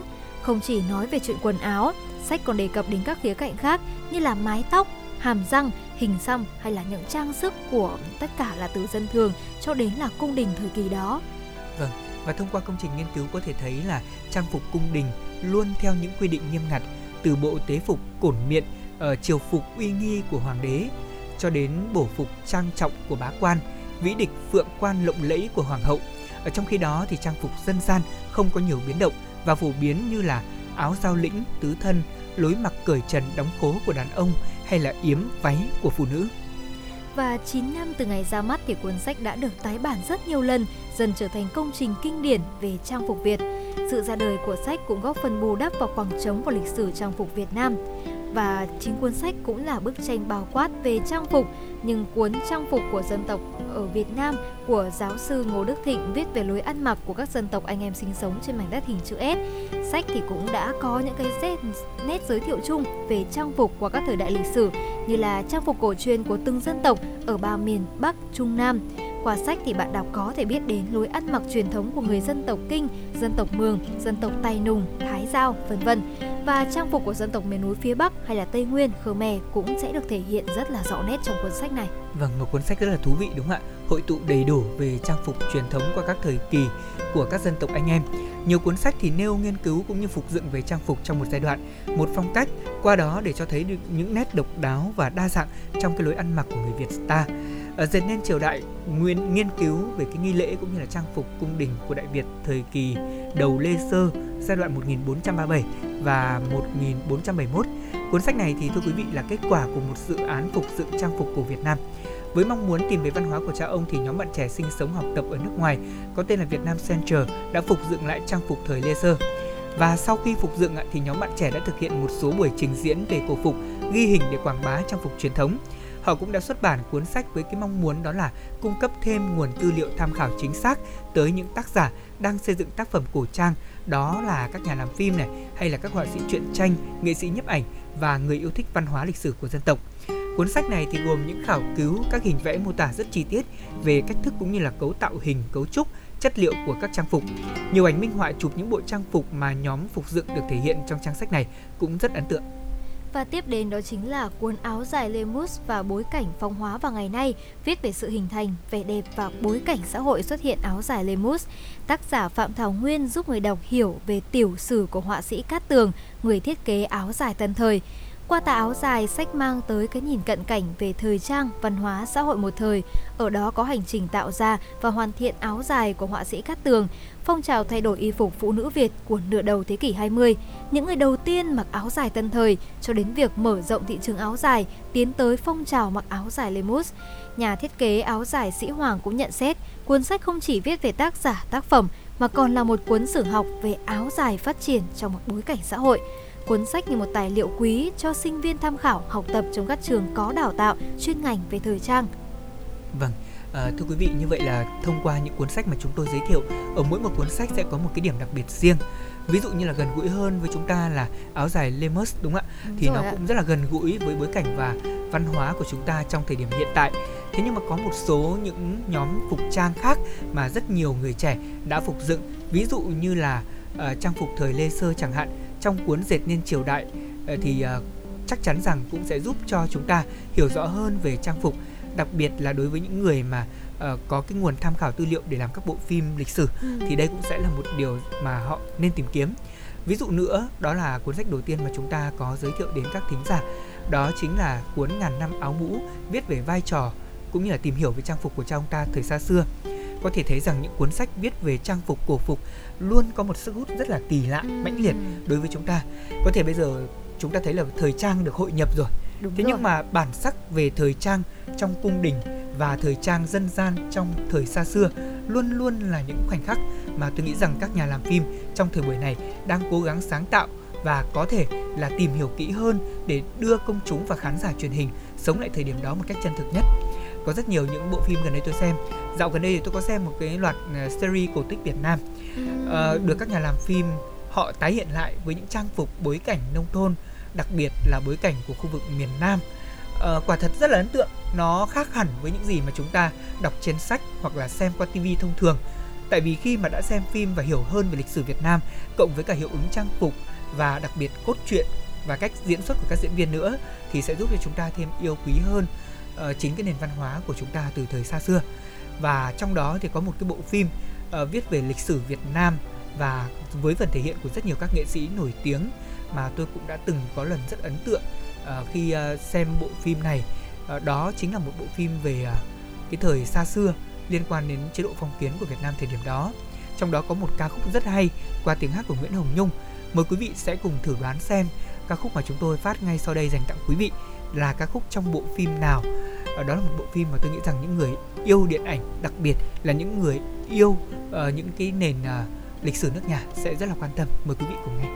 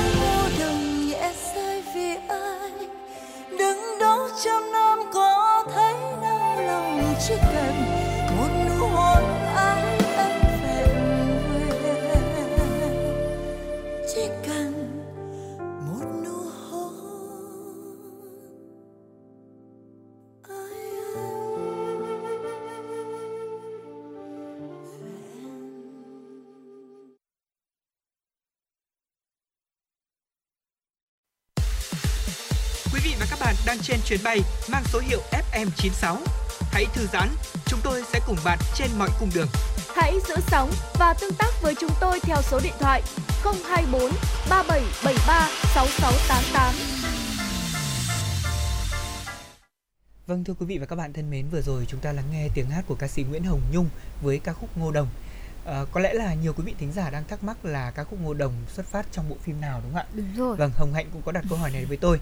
Thì xin chia sẻ với quý vị đây là ca khúc trong bộ phim Phượng Khấu, một bộ phim viết về cuộc đời của Nghi Thiên ờ, Trương Hoàng hậu hay còn được dân gian biết nhiều hơn với cái tên đó là danh hiệu Tử Dụ Thái hậu, một người phụ nữ hiền đức có vai trò quan trọng ở trong suốt 10 triều hoàng đế của triều Nguyễn. Và ca khúc Ngô Đồng vừa rồi mà chúng ta vừa nghe đấy ạ là ca khúc lấy biểu tượng của cây ngô đồng. Đây là một cái sự uh, cao quý của hoàng tộc, một loài cây cao quý của hoàng tộc và được trồng nhiều trong khu vực Đại Nội Huế như là một biểu tượng cho sự hương thịnh và đem điềm lành đến cho đất nước. Theo cái truyền thuyết thì chim phượng hoàng khi xuất hiện chỉ đậu trên cây ngô đồng thôi, báo hiệu đất nước có minh quân cai trị. Và đây cũng là ca khúc đầu tiên trong loạt ca khúc của phim Phượng Khấu đã được ra mắt trước đó. Rất nhiều khán giả, đặc biệt là rất nhiều những người yêu thích lịch sử ở Triều Nguyễn cũng đã quan tâm và theo dõi bộ phim này và tôi cũng là một trong số đó vì thế mà muốn chia sẻ thông tin kỹ hơn đến các thính giả của truyền động Hà Nội. Còn bây giờ thì có lẽ là chúng ta tạm gác lại những thông tin này và mời quý vị cùng tiếp tục quay trở lại với một số những thông tin thời sự trong nước đáng chú ý. Thưa quý vị và các bạn, ngày mùng 5 tháng 4 tại trụ sở Trung ương Đảng, Tổng Bí thư Nguyễn Phú Trọng chủ trì họp Ban Bí thư để xem xét thi hành kỷ luật Ban Thường vụ Đảng ủy Học viện Quân uy và các đồng chí Trung tướng Đỗ Quyết, Phó Bí thư Đảng ủy, Giám đốc Học viện Quân y, Thiếu tướng Hoàng Văn Lương, Ủy viên Ban Thường vụ Đảng ủy, Phó Giám đốc Học viện Quân y. Sau khi xem xét đề nghị của Ủy ban Kiểm tra Trung ương, Ban Bí thư nhận thấy Ban Thường vụ Đảng ủy Học viện Quân y các nhiệm kỳ 2015, 2020, 2020, 2025 đã vi phạm nguyên tắc tập trung dân chủ, thiếu trách nhiệm, buông lỏng lãnh đạo, chỉ đạo, thiếu kiểm tra, giám sát để một số đồng chí lãnh đạo chủ chốt của học viện và nhiều cán bộ, đảng viên vi phạm các quy định của Đảng, pháp luật của nhà nước trong đề xuất tổ chức thực hiện nhiệm vụ khoa học và công nghệ cấp quốc gia, nghiên cứu chế tạo bộ sinh phẩm xét nghiệm COVID-19 và mua sắm vật tư y tế, kit xét nghiệm phòng chống dịch COVID-19.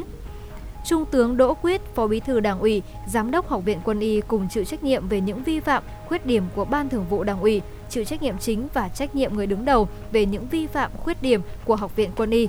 Đồng chí đã vi phạm quy định của Đảng, pháp luật của nhà nước, quy định của Bộ Quốc phòng và quy chế làm việc, vi phạm quy định về những điều đảng viên không được làm, quy định về trách nhiệm nêu gương, Thiếu tướng Hoàng Văn Lương, Ủy viên Ban Thường vụ Đảng ủy, Phó Giám đốc Học viện được phân công nhiệm vụ chỉ đạo, triển khai công tác nghiên cứu khoa học và công nghệ. Đồng chí cùng chịu trách nhiệm về các vi phạm, khuyết điểm của Ban Thường vụ Đảng ủy. Đồng chí chịu trách nhiệm cá nhân về những vi phạm, khuyết điểm trong thực hiện chức trách, nhiệm vụ được giao, vi phạm quy định về những điều đảng viên không được làm, quy định về trách nhiệm nêu gương những vi phạm khuyết điểm của Ban Thường vụ Đảng ủy Học viện Quân y các nhiệm kỳ 2015, 2020, 2020, 2025 đã gây hậu quả nghiêm trọng, vi phạm khuyết điểm của đồng chí Đỗ Quyết và đồng chí Hoàng Văn Lương gây hậu quả rất nghiêm trọng, làm thất thoát, lãng phí lớn ngân sách nhà nước, ảnh hưởng đến công tác phòng chống dịch COVID-19, gây bức xúc trong xã hội, ảnh hưởng xấu đến uy tín của tổ chức Đảng và Học viện Quân y căn cứ nội dung, tính chất, mức độ hậu quả, nguyên nhân vi phạm theo quy định của Đảng về xử lý kỷ luật tổ chức Đảng, đảng viên vi phạm, Ban Bí thư quyết định thi hành kỷ luật Ban Thường vụ Đảng ủy Học viện Quân y các nhiệm kỳ 2015, 2020, 2020, 2025 bằng hình thức cảnh cáo, thi hành kỷ luật đồng chí Trung tướng Đỗ Quyết và đồng chí Thiếu tướng Hoàng Văn Lương bằng hình thức cách chức tất cả các chức vụ trong Đảng nhiệm kỳ 2015, 2020, 2020, 2025. Thưa quý vị và các bạn, sau hơn 3 năm triển khai quyết định của Thủ tướng về phê duyệt đề án xử lý các tồn tại yếu kém của một số dự án doanh nghiệp chậm tiến độ, kém hiệu quả thuộc ngành công thương, Ban chỉ đạo xử lý các tồn tại yếu kém của các dự án trên đã thống nhất đưa 5 dự án ra khỏi danh sách đen, 12 dự án chậm tiến độ và kém hiệu quả. Việc đưa 5 dự án ra khỏi danh sách đen, 12 dự án chậm tiến độ kém hiệu quả là kết quả có được từ nhiều nỗ lực và quyết tâm của chính phủ cũng như các bộ ngành doanh nghiệp liên quan trong việc tháo gỡ khó khăn về cơ chế tài chính. Tuy nhiên vẫn còn 7 dự án chưa được đưa ra khỏi danh sách này. Nguyên nhân được chỉ ra là do còn vướng mắc liên quan đến hợp đồng EPC đang có tranh chấp giữa chủ đầu tư và nhà thầu. Bên cạnh đó, chi phí tài chính quá cao dẫn đến các dự án khó cạnh tranh trên thị trường. Một điểm sáng nổi bật là một dự án, một đại dự án không nằm trong 12 dự án của ngành công thương sau hơn 11 năm nằm đắp chiếu. Nhà máy nhiệt điện Thái Bình 2 đã khởi động trở lại trong năm 2021. Đây cũng được đánh giá là sự hồi sinh có ý nghĩa lớn, không chỉ về mặt kinh tế, khi đã đóng góp hàng năm cho ngân sách tỉnh Thái Bình, mà còn là dự án quan trọng với hệ thống an ninh năng lượng của quốc gia. Tối qua ngày 5 tháng 4, Cơ quan Cảnh sát điều tra Bộ Công an cho biết đang điều tra xác minh một số hành vi có dấu hiệu vi phạm pháp luật liên quan việc phát hành trái phiếu, huy động tiền của nhà đầu tư của các công ty thành viên thuộc công ty trách nhiệm hữu hạn thương mại dịch vụ khách sạn Tân Hoàng Minh, tập đoàn Tân Hoàng Minh. Kết quả điều tra xác định trong thời gian từ tháng 7 năm 2021 đến tháng 3 của năm 2022, Đỗ Anh Dũng và các cá nhân tại tập đoàn Tân Hoàng Minh đã có hành vi gian dối, sử dụng 3 công ty thành viên cùng công ty trách nhiệm hữu hạn đầu tư bất động sản Ngôi sao Việt, công ty cổ phần đầu tư và dịch vụ khách sạn Soleil, công ty cổ phần cung điện mùa đông và các công ty liên quan phát hành 9 đợt trái phiếu trái quy định của pháp luật, tổng trị giá là 10.300 tỷ đồng để huy động tiền của nhà đầu tư nhưng không sử dụng vào các hoạt động kinh doanh theo hồ sơ phát hành trái phiếu. Do đó, cơ quan cảnh sát điều tra Bộ Công an ra quyết định khởi tố vụ án lừa đảo chiếm đoạt tài sản xảy ra tại tập đoàn Tân Hoàng Minh và các tổ chức đơn vị có liên quan. đồng thời ra các quyết định khởi tố bị can, lệnh bắt bị can để tạm giam, lệnh khám xét đối với Đỗ Anh Dũng và 6 bị can đồng phạm về tội lừa đảo chiếm đoạt tài sản theo Điều 174 Bộ Luật Hình sự năm 2015, sửa đổi bổ sung năm 2017. Hiện tại, cơ quan cảnh sát điều tra Bộ Công an đang tập trung lực lượng để điều tra, làm rõ hành vi phạm tội của các bị can, mở rộng vụ án và thu hồi tài sản. Thưa quý vị, Tòa nhân dân thành phố Hà Nội vừa tuyên phạt bị cáo Đỗ Văn Đồng, sinh năm 1986 ở phường Đức Thắng, quận Bắc Từ Liêm, nguyên giám đốc công ty trách nhiệm hữu hạn Taiyo Japan Quốc tế 13 năm tù về tội lừa đảo chiếm đoạt tài sản. Theo cáo trạng thì công ty này được thành lập năm 2019 do bị cáo Đồng làm giám đốc kiêm người đại diện pháp luật. Công ty đăng ký 66 ngành nghề, trong đó ngành nghề chính là tư vấn giới thiệu môi giới việc làm. Tuy nhiên, công ty này không có chức năng và dịch vụ đưa người lao động Việt Nam đi làm việc ở nước ngoài. Thế nhưng do cần tiền để trả nợ, trả lương nhân viên và chi tiêu cá nhân, thế nên Đồng đã đăng tuyển kỹ sư cơ khí điện, điện tử, lắp ráp linh kiện và vận hành máy điện CNC trên trang Facebook cá nhân với thỏa thuận chọn gói đi xuất khẩu lao động tại Nhật Bản từ 5.000 đến 6.000 đô la Mỹ tùy vào bằng cấp và vị trí công việc của mỗi người. Đồng thời đối tượng hứa hẹn từ 4 đến 6 tháng sau khi nộp tiền thì người lao động sẽ được đi làm. Chờ đợi thời gian sau vẫn không thấy kết quả, nhiều người đã tìm đến văn phòng thế nhưng Đồng đã chuyển đi nơi khác để trốn tránh. Đến tháng 8 năm 2020, các bị hại lần lượt đã nộp đơn tố cáo ra cơ quan công an. Đến nay thì bị cáo mới hoàn trả số tiền là 113 triệu đồng và vẫn còn chiếm đoạt hơn 1,2 tỷ đồng. Đối với các hành vi làm giả các trình tự, giấy tờ về tư cách lưu trú do không thu giữ được các giấy tờ liên quan nên nhiều cơ quan công an đã không có căn cứ xử lý bị cáo về hành vi làm giả giấy tờ. Từ đó, căn cứ vào toàn bộ hồ sơ của vụ án, những tình tiết có liên quan cũng như diễn biến tại phiên tòa, Hội đồng xét xử sơ thẩm Tòa nhân dân thành phố Hà Nội đã quyết định tuyên phạt bị cáo Đỗ Văn Đồng mức án là 13 năm tù về tội lừa đảo chiếm đoạt tài sản. Thưa quý vị và các bạn, vừa rồi là một trong số những tin tức mà chúng tôi muốn gửi đến quý vị trong ngày hôm nay. Và ngay bây giờ thì chúng ta cũng sẽ cùng quay trở lại với không gian âm nhạc của FM96 qua ca khúc 12 giờ qua giọng hát của Hà Anh Tuấn.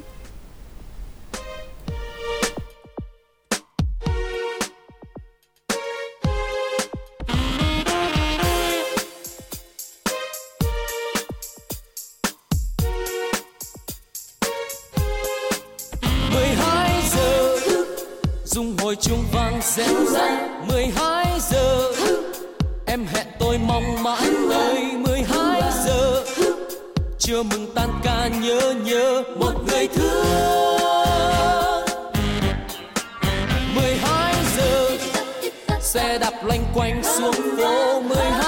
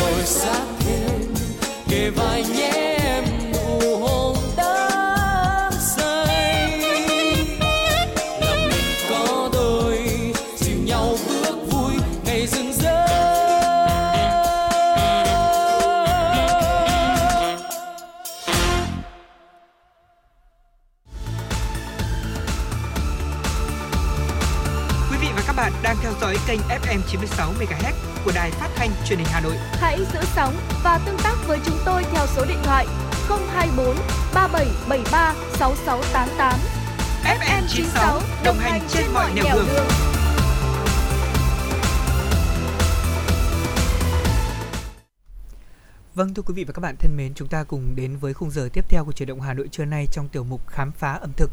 À, thưa quý vị thính giả, ngày hôm nay chúng ta sẽ tiếp tục đi đến một miền đất mới để cùng trải nghiệm một món ăn đặc sắc.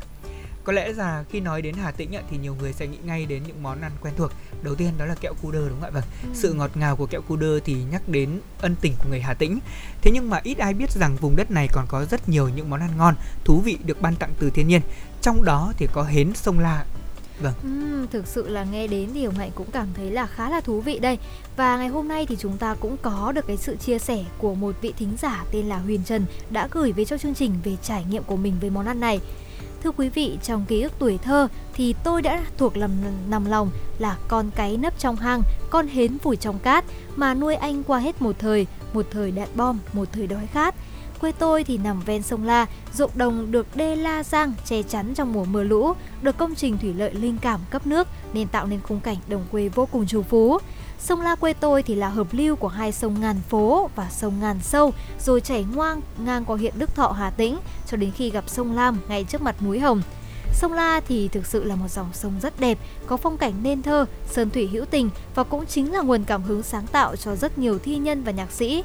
Không những thế, trong cát sông La còn có một báu vật gắn bó máu thịt với chúng tôi từ thời thơ bé, đó chính là hến sông La, góp phần đã nuôi sống người dân quê tôi qua rất nhiều thế hệ. Khi mặt trời vừa ló dạng thì cũng là lúc hến đi tìm mồi và cũng chỉ lúc đó thì chúng mới chịu trồi lên. Thế nên ở quê của tôi thì những người dân bến thượng sống bằng nghề cào hến phải đi từ rất sớm. Hến bắt xong thì khỏi cần mang ra chợ bán vì khi vừa lên khỏi mặt nước thôi đã có người chờ sẵn để mua rồi. Hến mua về nấu cùng với mùng tơi hay là với mướp hương, với rau lang, bầu xanh, với hoa thiên lý, nấu với cái gì cũng hợp. Ở nếu không kịp hái rau chỉ cần đập vào nhát gừng, cho thêm một chút mắm tôm, thìa nước mắm đun sôi lên. Cá muối thì bao giờ cũng sẵn trong vại bốc ra, thế là đã có một bữa trưa cơm hến đạm bạc, thế nhưng ngon vô cùng. Và có cả những cái món hến khác cũng không kém phần hấp dẫn đó chính là hến xào giá súc với bánh đa vừng giòn. Những mẩu bánh đa giòn tan xúc những con hến ngon lành lẫn những cọng giá non nuột nà. Lúc này thì mình sẽ bỏ vào miệng hỗn hợp vừa giòn, vừa ngọt, vừa béo lại vừa thơm của ruột hến, của bánh đa vừng, của giá đỗ và các loại rau thơm mà như thấy khỏe ra và trẻ ra vậy. Hến xào xúc bánh đa là một trong những món ăn dân dã, ngon đã đành, ai cũng có thể mua về tự làm và cũng rất kinh tế đối với những gia đình lao động nghèo và đông con. Bởi thường thì ở hến thì giá trị thị trường sẽ khá là rẻ, dao động từ 5.000 cho đến 7.000 đồng trên 1 kg. Và lúc này thì mình chỉ cần bỏ ra khoảng 20.000 đồng là những gia đình đông người đã có một đĩa hến xào xúc bánh đa vô cùng thơm ngon rồi.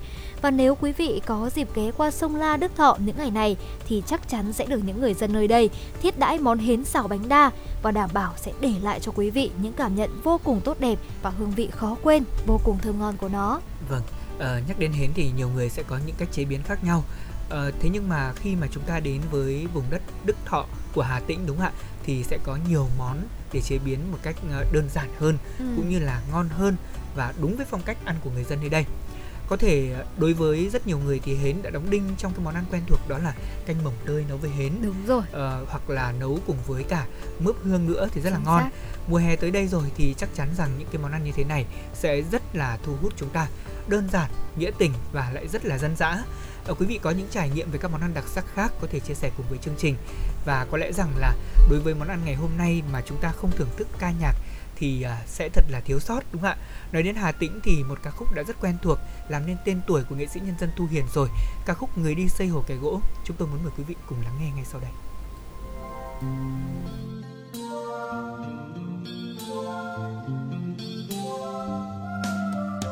bởi chúng mình thương bao nhiêu mảnh đất cằn, mà đời không ngờ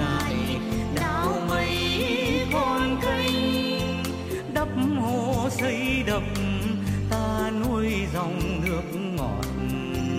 Để đàn mương nhỏ tắm mát quanh năm ruộng đồng tá hòa mơ ước bao ngàn năm. Kẻ gỗ là đây bao năm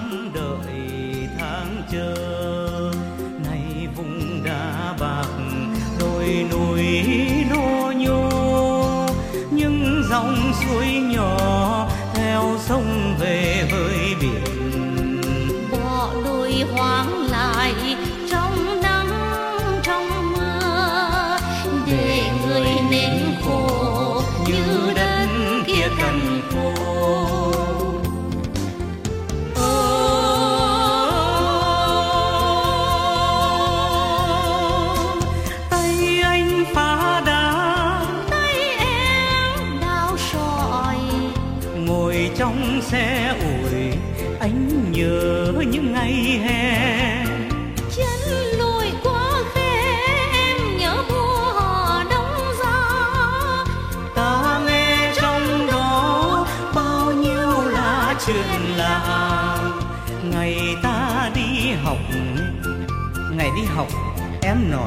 em nói thích nghề chí hè nghề dược nước nay ra em nâu tươi màu suy nghĩ thấy mùa phường vị ta ngỡ gặp mùa thi. Giống ngày phường nở hai đứa mình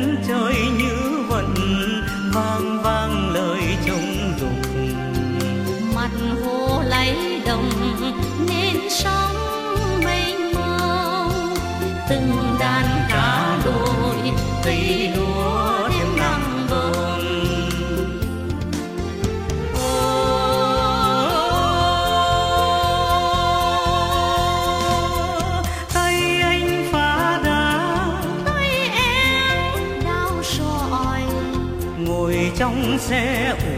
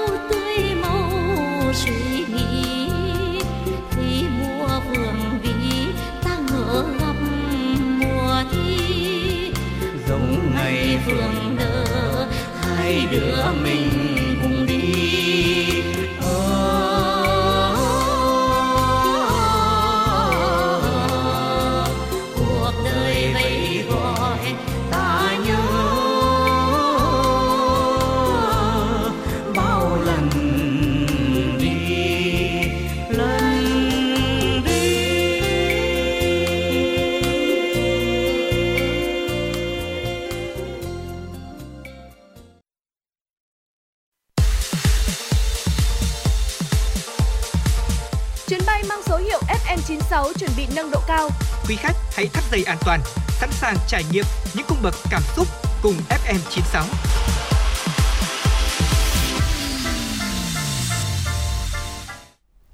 Thưa quý vị thính giả, chúng đã vừa cùng nhau lắng nghe một giai điệu về miền Hà Tĩnh, đó chính là người đi xây hồ kẻ gỗ. Và ngay bây giờ chúng ta cùng quay trở lại với những thông tin cuối cùng trong chương trình chuyển động Hà Nội trưa ngày hôm nay. Thưa quý vị và các bạn, theo quyết định số 1555 của Ủy ban nhân dân thành phố Hà Nội, dự án xây dựng tuyến đường vành đai 2,5 đoạn từ Đầm Hồng đến quốc lộ 1A dài khoảng 2 km, diện tích thu hồi 67.125 m2 đất tại hai phường Định Công và Thịnh Liệt, quận Hoàng Mai và phường Khương Đình, quận Thanh Xuân. Trong đó, quận Hoàng Mai thu hồi 58.411,8 m2, phường Định Công là 51.333 m2, phường Thịnh Liệt là 7.079 m2. Giám đốc Trung tâm Phát triển Quỹ đất quận Hoàng Mai Vũ Minh Tú cho biết, quận Hoàng Mai thu hồi 58.411,8 m2 liên quan đến 595 phương án. Ủy ban nhân dân quận Hoàng Mai đã phê duyệt 591 phương án, trong đó 553 phương án đã bàn giao mặt bằng, đạt 95,4%. Hiện nay, quận Hoàng Mai đang tiếp tục tuyên truyền, vận động đối với 35 hộ có công trình tài sản tại đất khu cổng kho lương thực đã được Ủy ban nhân dân thành phố Hà Nội chấp thuận cho Ủy ban nhân dân quận Hoàng Mai thực hiện cưỡng chế thu hồi đất theo quy định tại điều 71 Luật đất đai năm 2013. Đến nay, đã có 8 trên 35 hộ nhận tiền và bàn giao mặt bằng. Sau khi tuyên truyền vận động, nếu các hộ vẫn không phối hợp nhận tiền, bàn giao mặt bằng, quận Hoàng Mai sẽ thực hiện cưỡng chế thu hồi đất, tháo rỡ công trình tài sản bắt đầu từ ngày hôm nay, ngày mùng 6 tháng 4. Thưa quý vị, ngày hôm qua, Ban Quản lý Đường sắt Đô thị Hà Nội MRB đã lý giải việc tại sao gần như toàn bộ tuyến đường sắt đô thị Hà Nội Hoàng Mai phải đi ngầm. Về nguyên nhân phải đi ngầm phần lớn là chiều dài đoạn tuyến, đại diện Ban Quản lý Đường sắt Đô thị Hà Nội cho rằng điều này giúp giảm thiểu diện tích giải phóng mặt bằng, tăng khả năng kết nối với các tòa nhà cũng như công trình ngầm xung quanh các nhà ga. Đây cũng sẽ là phương án tối ưu để giải quyết các vấn đề giao thông nan giải của thủ đô Hà Nội. Tuyến đường sắt này có tổng chiều dài tuyến là 8,7 km, trong đó tuyến đi ngầm toàn bộ theo hành lang Trần Hưng Đạo, Trần Thánh Tông, Kim Ngưu và Nguyễn Tam Trinh. Với gần 7 ga ngầm đã được giảm tối đa diện tích giải phóng mặt bằng. Hơn nữa thì phương án hướng tuyến và vị trí nhà ga đã được thành phố Hà Nội phê duyệt sớm. Đồng thời chính phủ cũng đã có quy định rõ ràng về hành lang an toàn cho đường sắt đô thị nên công tác quản lý quy hoạch dọc tuyến tốt hơn, bảo đảm giữ được quỹ đất cho phát triển đường sắt đô thị. Mặt khác thì việc đi ngầm sẽ không phá vỡ cảnh quan đô thị dọc theo tuyến cũng như tạo điều kiện phát triển không gian phía trên mặt đất với các công trình đô thị, giao thông, cầu vượt cùng các loại hình giao thông công cộng, hạn chế chiếm dụng đất và cản trở giao thông trong quá trình thi công xây dựng, giảm thiểu ô nhiễm môi trường, kinh tế xã hội đối với khu dân cư dọc theo tuyến. Hôm qua tại trường Trung học cơ sở Khương Đình, báo Kinh tế và Đô thị phối hợp với Văn phòng Ban An toàn giao thông thành phố, Sở Giao thông Vận tải, Sở Giáo dục và Đào tạo tổ chức lễ tổng kết chương trình truyền thông vì an toàn giao thông thủ đô năm 2021, trao giải cuộc thi trắc nghiệm và phát động chương trình năm 2022. Cuộc thi trắc nghiệm vì an toàn giao thông thủ đô trên Internet qua 5 lần tổ chức đã nhận được sự ủng hộ, tham gia nhiệt tình của Sở Giáo dục và Đào tạo Hà Nội, Phòng Giáo dục các quận huyện trên địa bàn thành phố.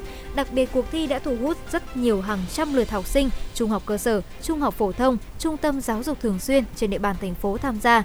Số lượng tham dự cuộc thi liên tục tăng cao qua các tuần thi, có ngày lượng học sinh thi tham gia nhiều nhất lên đến hàng chục nghìn với mục đích tiếp tục tuyên truyền sâu rộng các chủ trương chính sách của pháp luật về an toàn giao thông.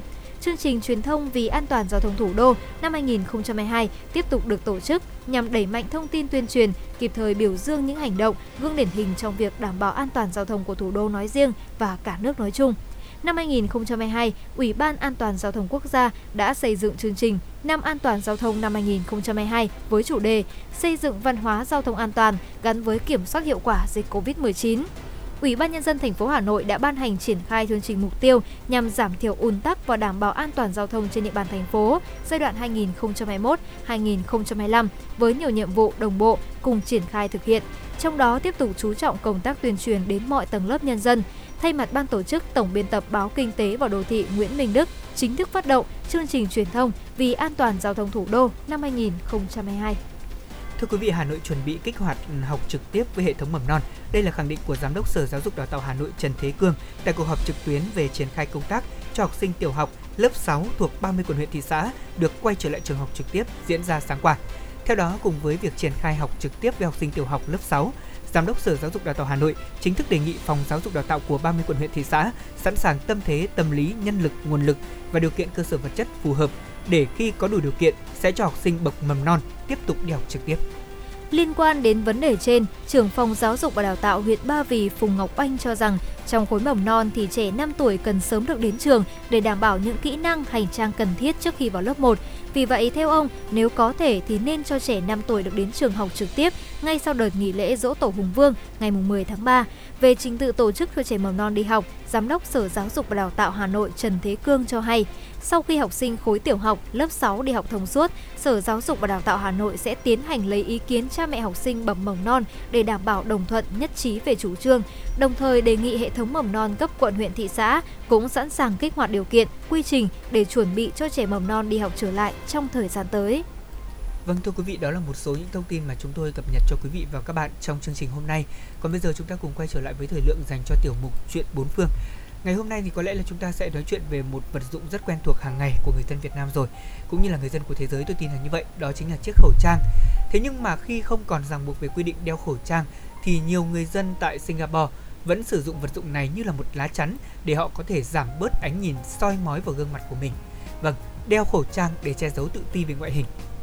Dạ vâng thưa quý vị, có lẽ rằng là đã từ gần 2 năm kể từ khi mà đại dịch Covid bắt đầu xuất hiện thì không chỉ tại Singapore mà bất kỳ một quốc gia nào trên thế giới thì chúng ta đã thường là quen với chiếc khẩu trang sẽ luôn luôn hiện hữu ở khắp mọi nơi.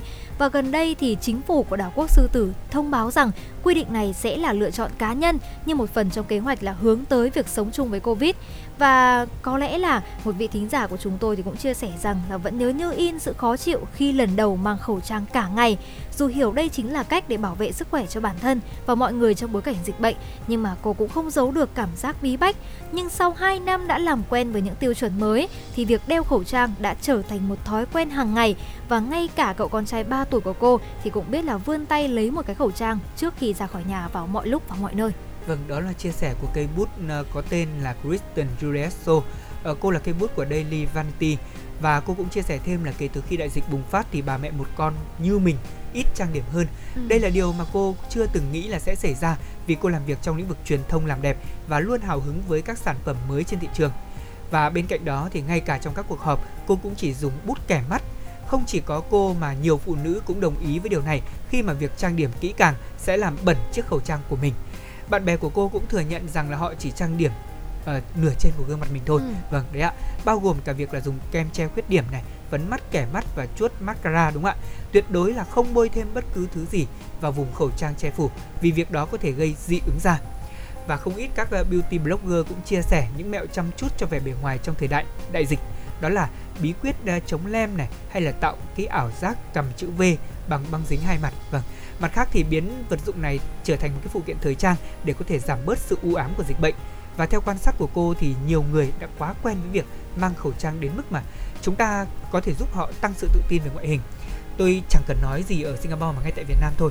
Bây giờ khi mà mình đi ra khỏi nhà mình không đeo cái khẩu trang, quý vị có thấy thiếu không ạ? Đúng Quá rồi. thiếu, đúng ạ. Ừ. Nó là một cái thói quen rồi, một vật dụng mà bất cứ ai trong chúng ta cũng mong muốn là khi đi ra khỏi nhà thì mình à, thậm chí là phải có sẵn ở trong Đúng cốp rồi. xe thậm chí đến cả chục cái trong cốp xe xác. bạn của tôi bạn ấy còn mua nguyên một hộp trong cốp xe vì đề phòng trường hợp những ngày trời mưa ấy ạ thì khi mà mình đi đường khẩu trang bị ướt đến cơ quan mình lại có cái khác mình thay đề phòng trường hợp mình ăn uống rồi son môi lem vào cái khẩu trang Ừ. thì da mặt lại có mụn có rất nhiều những cái vấn đề như vậy thế nhưng mà có một cái câu chuyện ờ, như cô này chia sẻ đó là thậm chí ngay cả khi mà đại dịch xuất hiện rồi và với cái chiếc khẩu trang thì nhiều người còn lấy đó để làm vật che đi cái mặc cảm về ngoại hình. Có nhiều bạn bè trên Facebook của tôi họ có đăng những cái dòng status đó là ờ, chụp ảnh mà không thấy mặt thì đẹp hơn vì Đúng đã có rồi. chiếc khẩu trang. Người ta có một cái thông điệp ờ, trong thời đại dịch mà tuyên truyền rất là sát đến mọi người đó là bạn vẫn đẹp khi đeo khẩu trang. Ừ. có lẽ là cái ảnh hưởng này cũng xuất hiện trong cái tâm lý của nhiều người. Và không phải vì thế mà họ ngần ngại thái, tháo cái khẩu trang của mình ra đâu. Tuy nhiên là việc đeo khẩu trang để giúp cho mình ờ, có thể phòng bệnh này giảm tiếp xúc với người khác Ừ. tránh nguy cơ mắc bệnh cũng là điều rất là cần thiết đúng không nào Và Hồng Hạnh thấy rằng thì rất nhiều bạn bè của Hồng Hạnh nói rằng là sau một quãng thời gian quá dài đeo khẩu trang thì cảm thấy rằng là đôi lúc việc đeo khẩu trang khiến cho bản thân mình tự tin và cảm thấy là cái ngoại hình của mình Đúng rồi. xinh đẹp hơn. Dạ. Có nghĩa là rất nhiều bạn nữ thì có nói với Hồng Hạnh rằng là khi mà đeo khẩu trang quá nhiều thì cảm thấy là ừm, không có khẩu trang thì lại bỗng dưng thấy thiếu thiếu một cái gì đó Dạ. và cũng có rất nhiều bạn nam thì cũng có chia sẻ rằng là chính cái khẩu trang thì đôi lúc khiến các bạn thì có cảm giác bí ẩn hơn và nam tính hơn cũng Ừ. giống như là thu hút những người khác giới hơn và có lẽ rằng khẩu trang cũng mang đến cho chúng ta là thứ nhất là những cái giải pháp để phòng chống dịch bệnh nhưng cũng đã đem đến cho chúng ta một xu hướng mới và ở đây thì Hạnh cũng có thấy là rất nhiều bạn có cái khái niệm là tự ti về bản thân mình cũng đã dùng khẩu trang như là một cách để giúp mình tự tin hơn và cảm giảm trừ cái là cảm giác là mọi người sẽ soi mói vào bản thân mình Vâng. và Hồng Hạnh nghĩ rằng là ừm, về vấn đề khẩu trang thì chúng ta sẽ luôn luôn là một ừm, trong số những cái sản phẩm và cũng giống như là những cái ờ, vật dụng mà chúng ta vẫn sẽ tiếp tục thiết yếu trong thời gian tới vì vậy mà mỗi người chúng ta sẽ có những cái cách nhìn khác nhau những cách sử dụng khác nhau với khẩu trang có rất nhiều bạn nữ thì còn đã biến khẩu trang thành một cái phụ kiện vô cùng đẹp để bổ Ừ. sung cho cái outfit trang phục của mình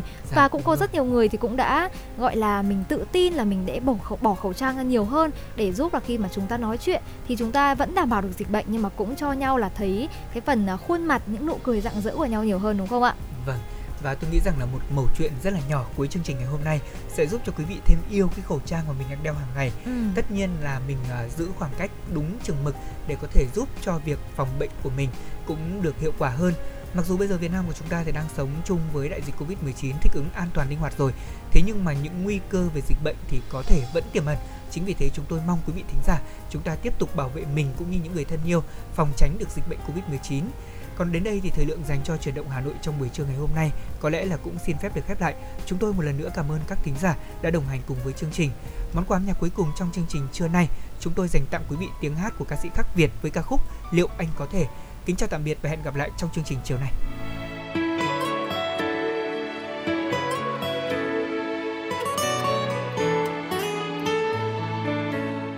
liệu anh có thể đưa em ra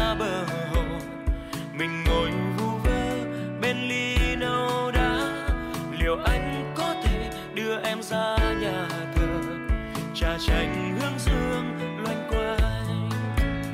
Liệu anh có thể đưa em ra tràng tiền? Mình ăn quay kem, rồi ra nhà hát lớn.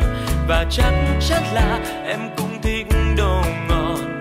Còn anh biết chỗ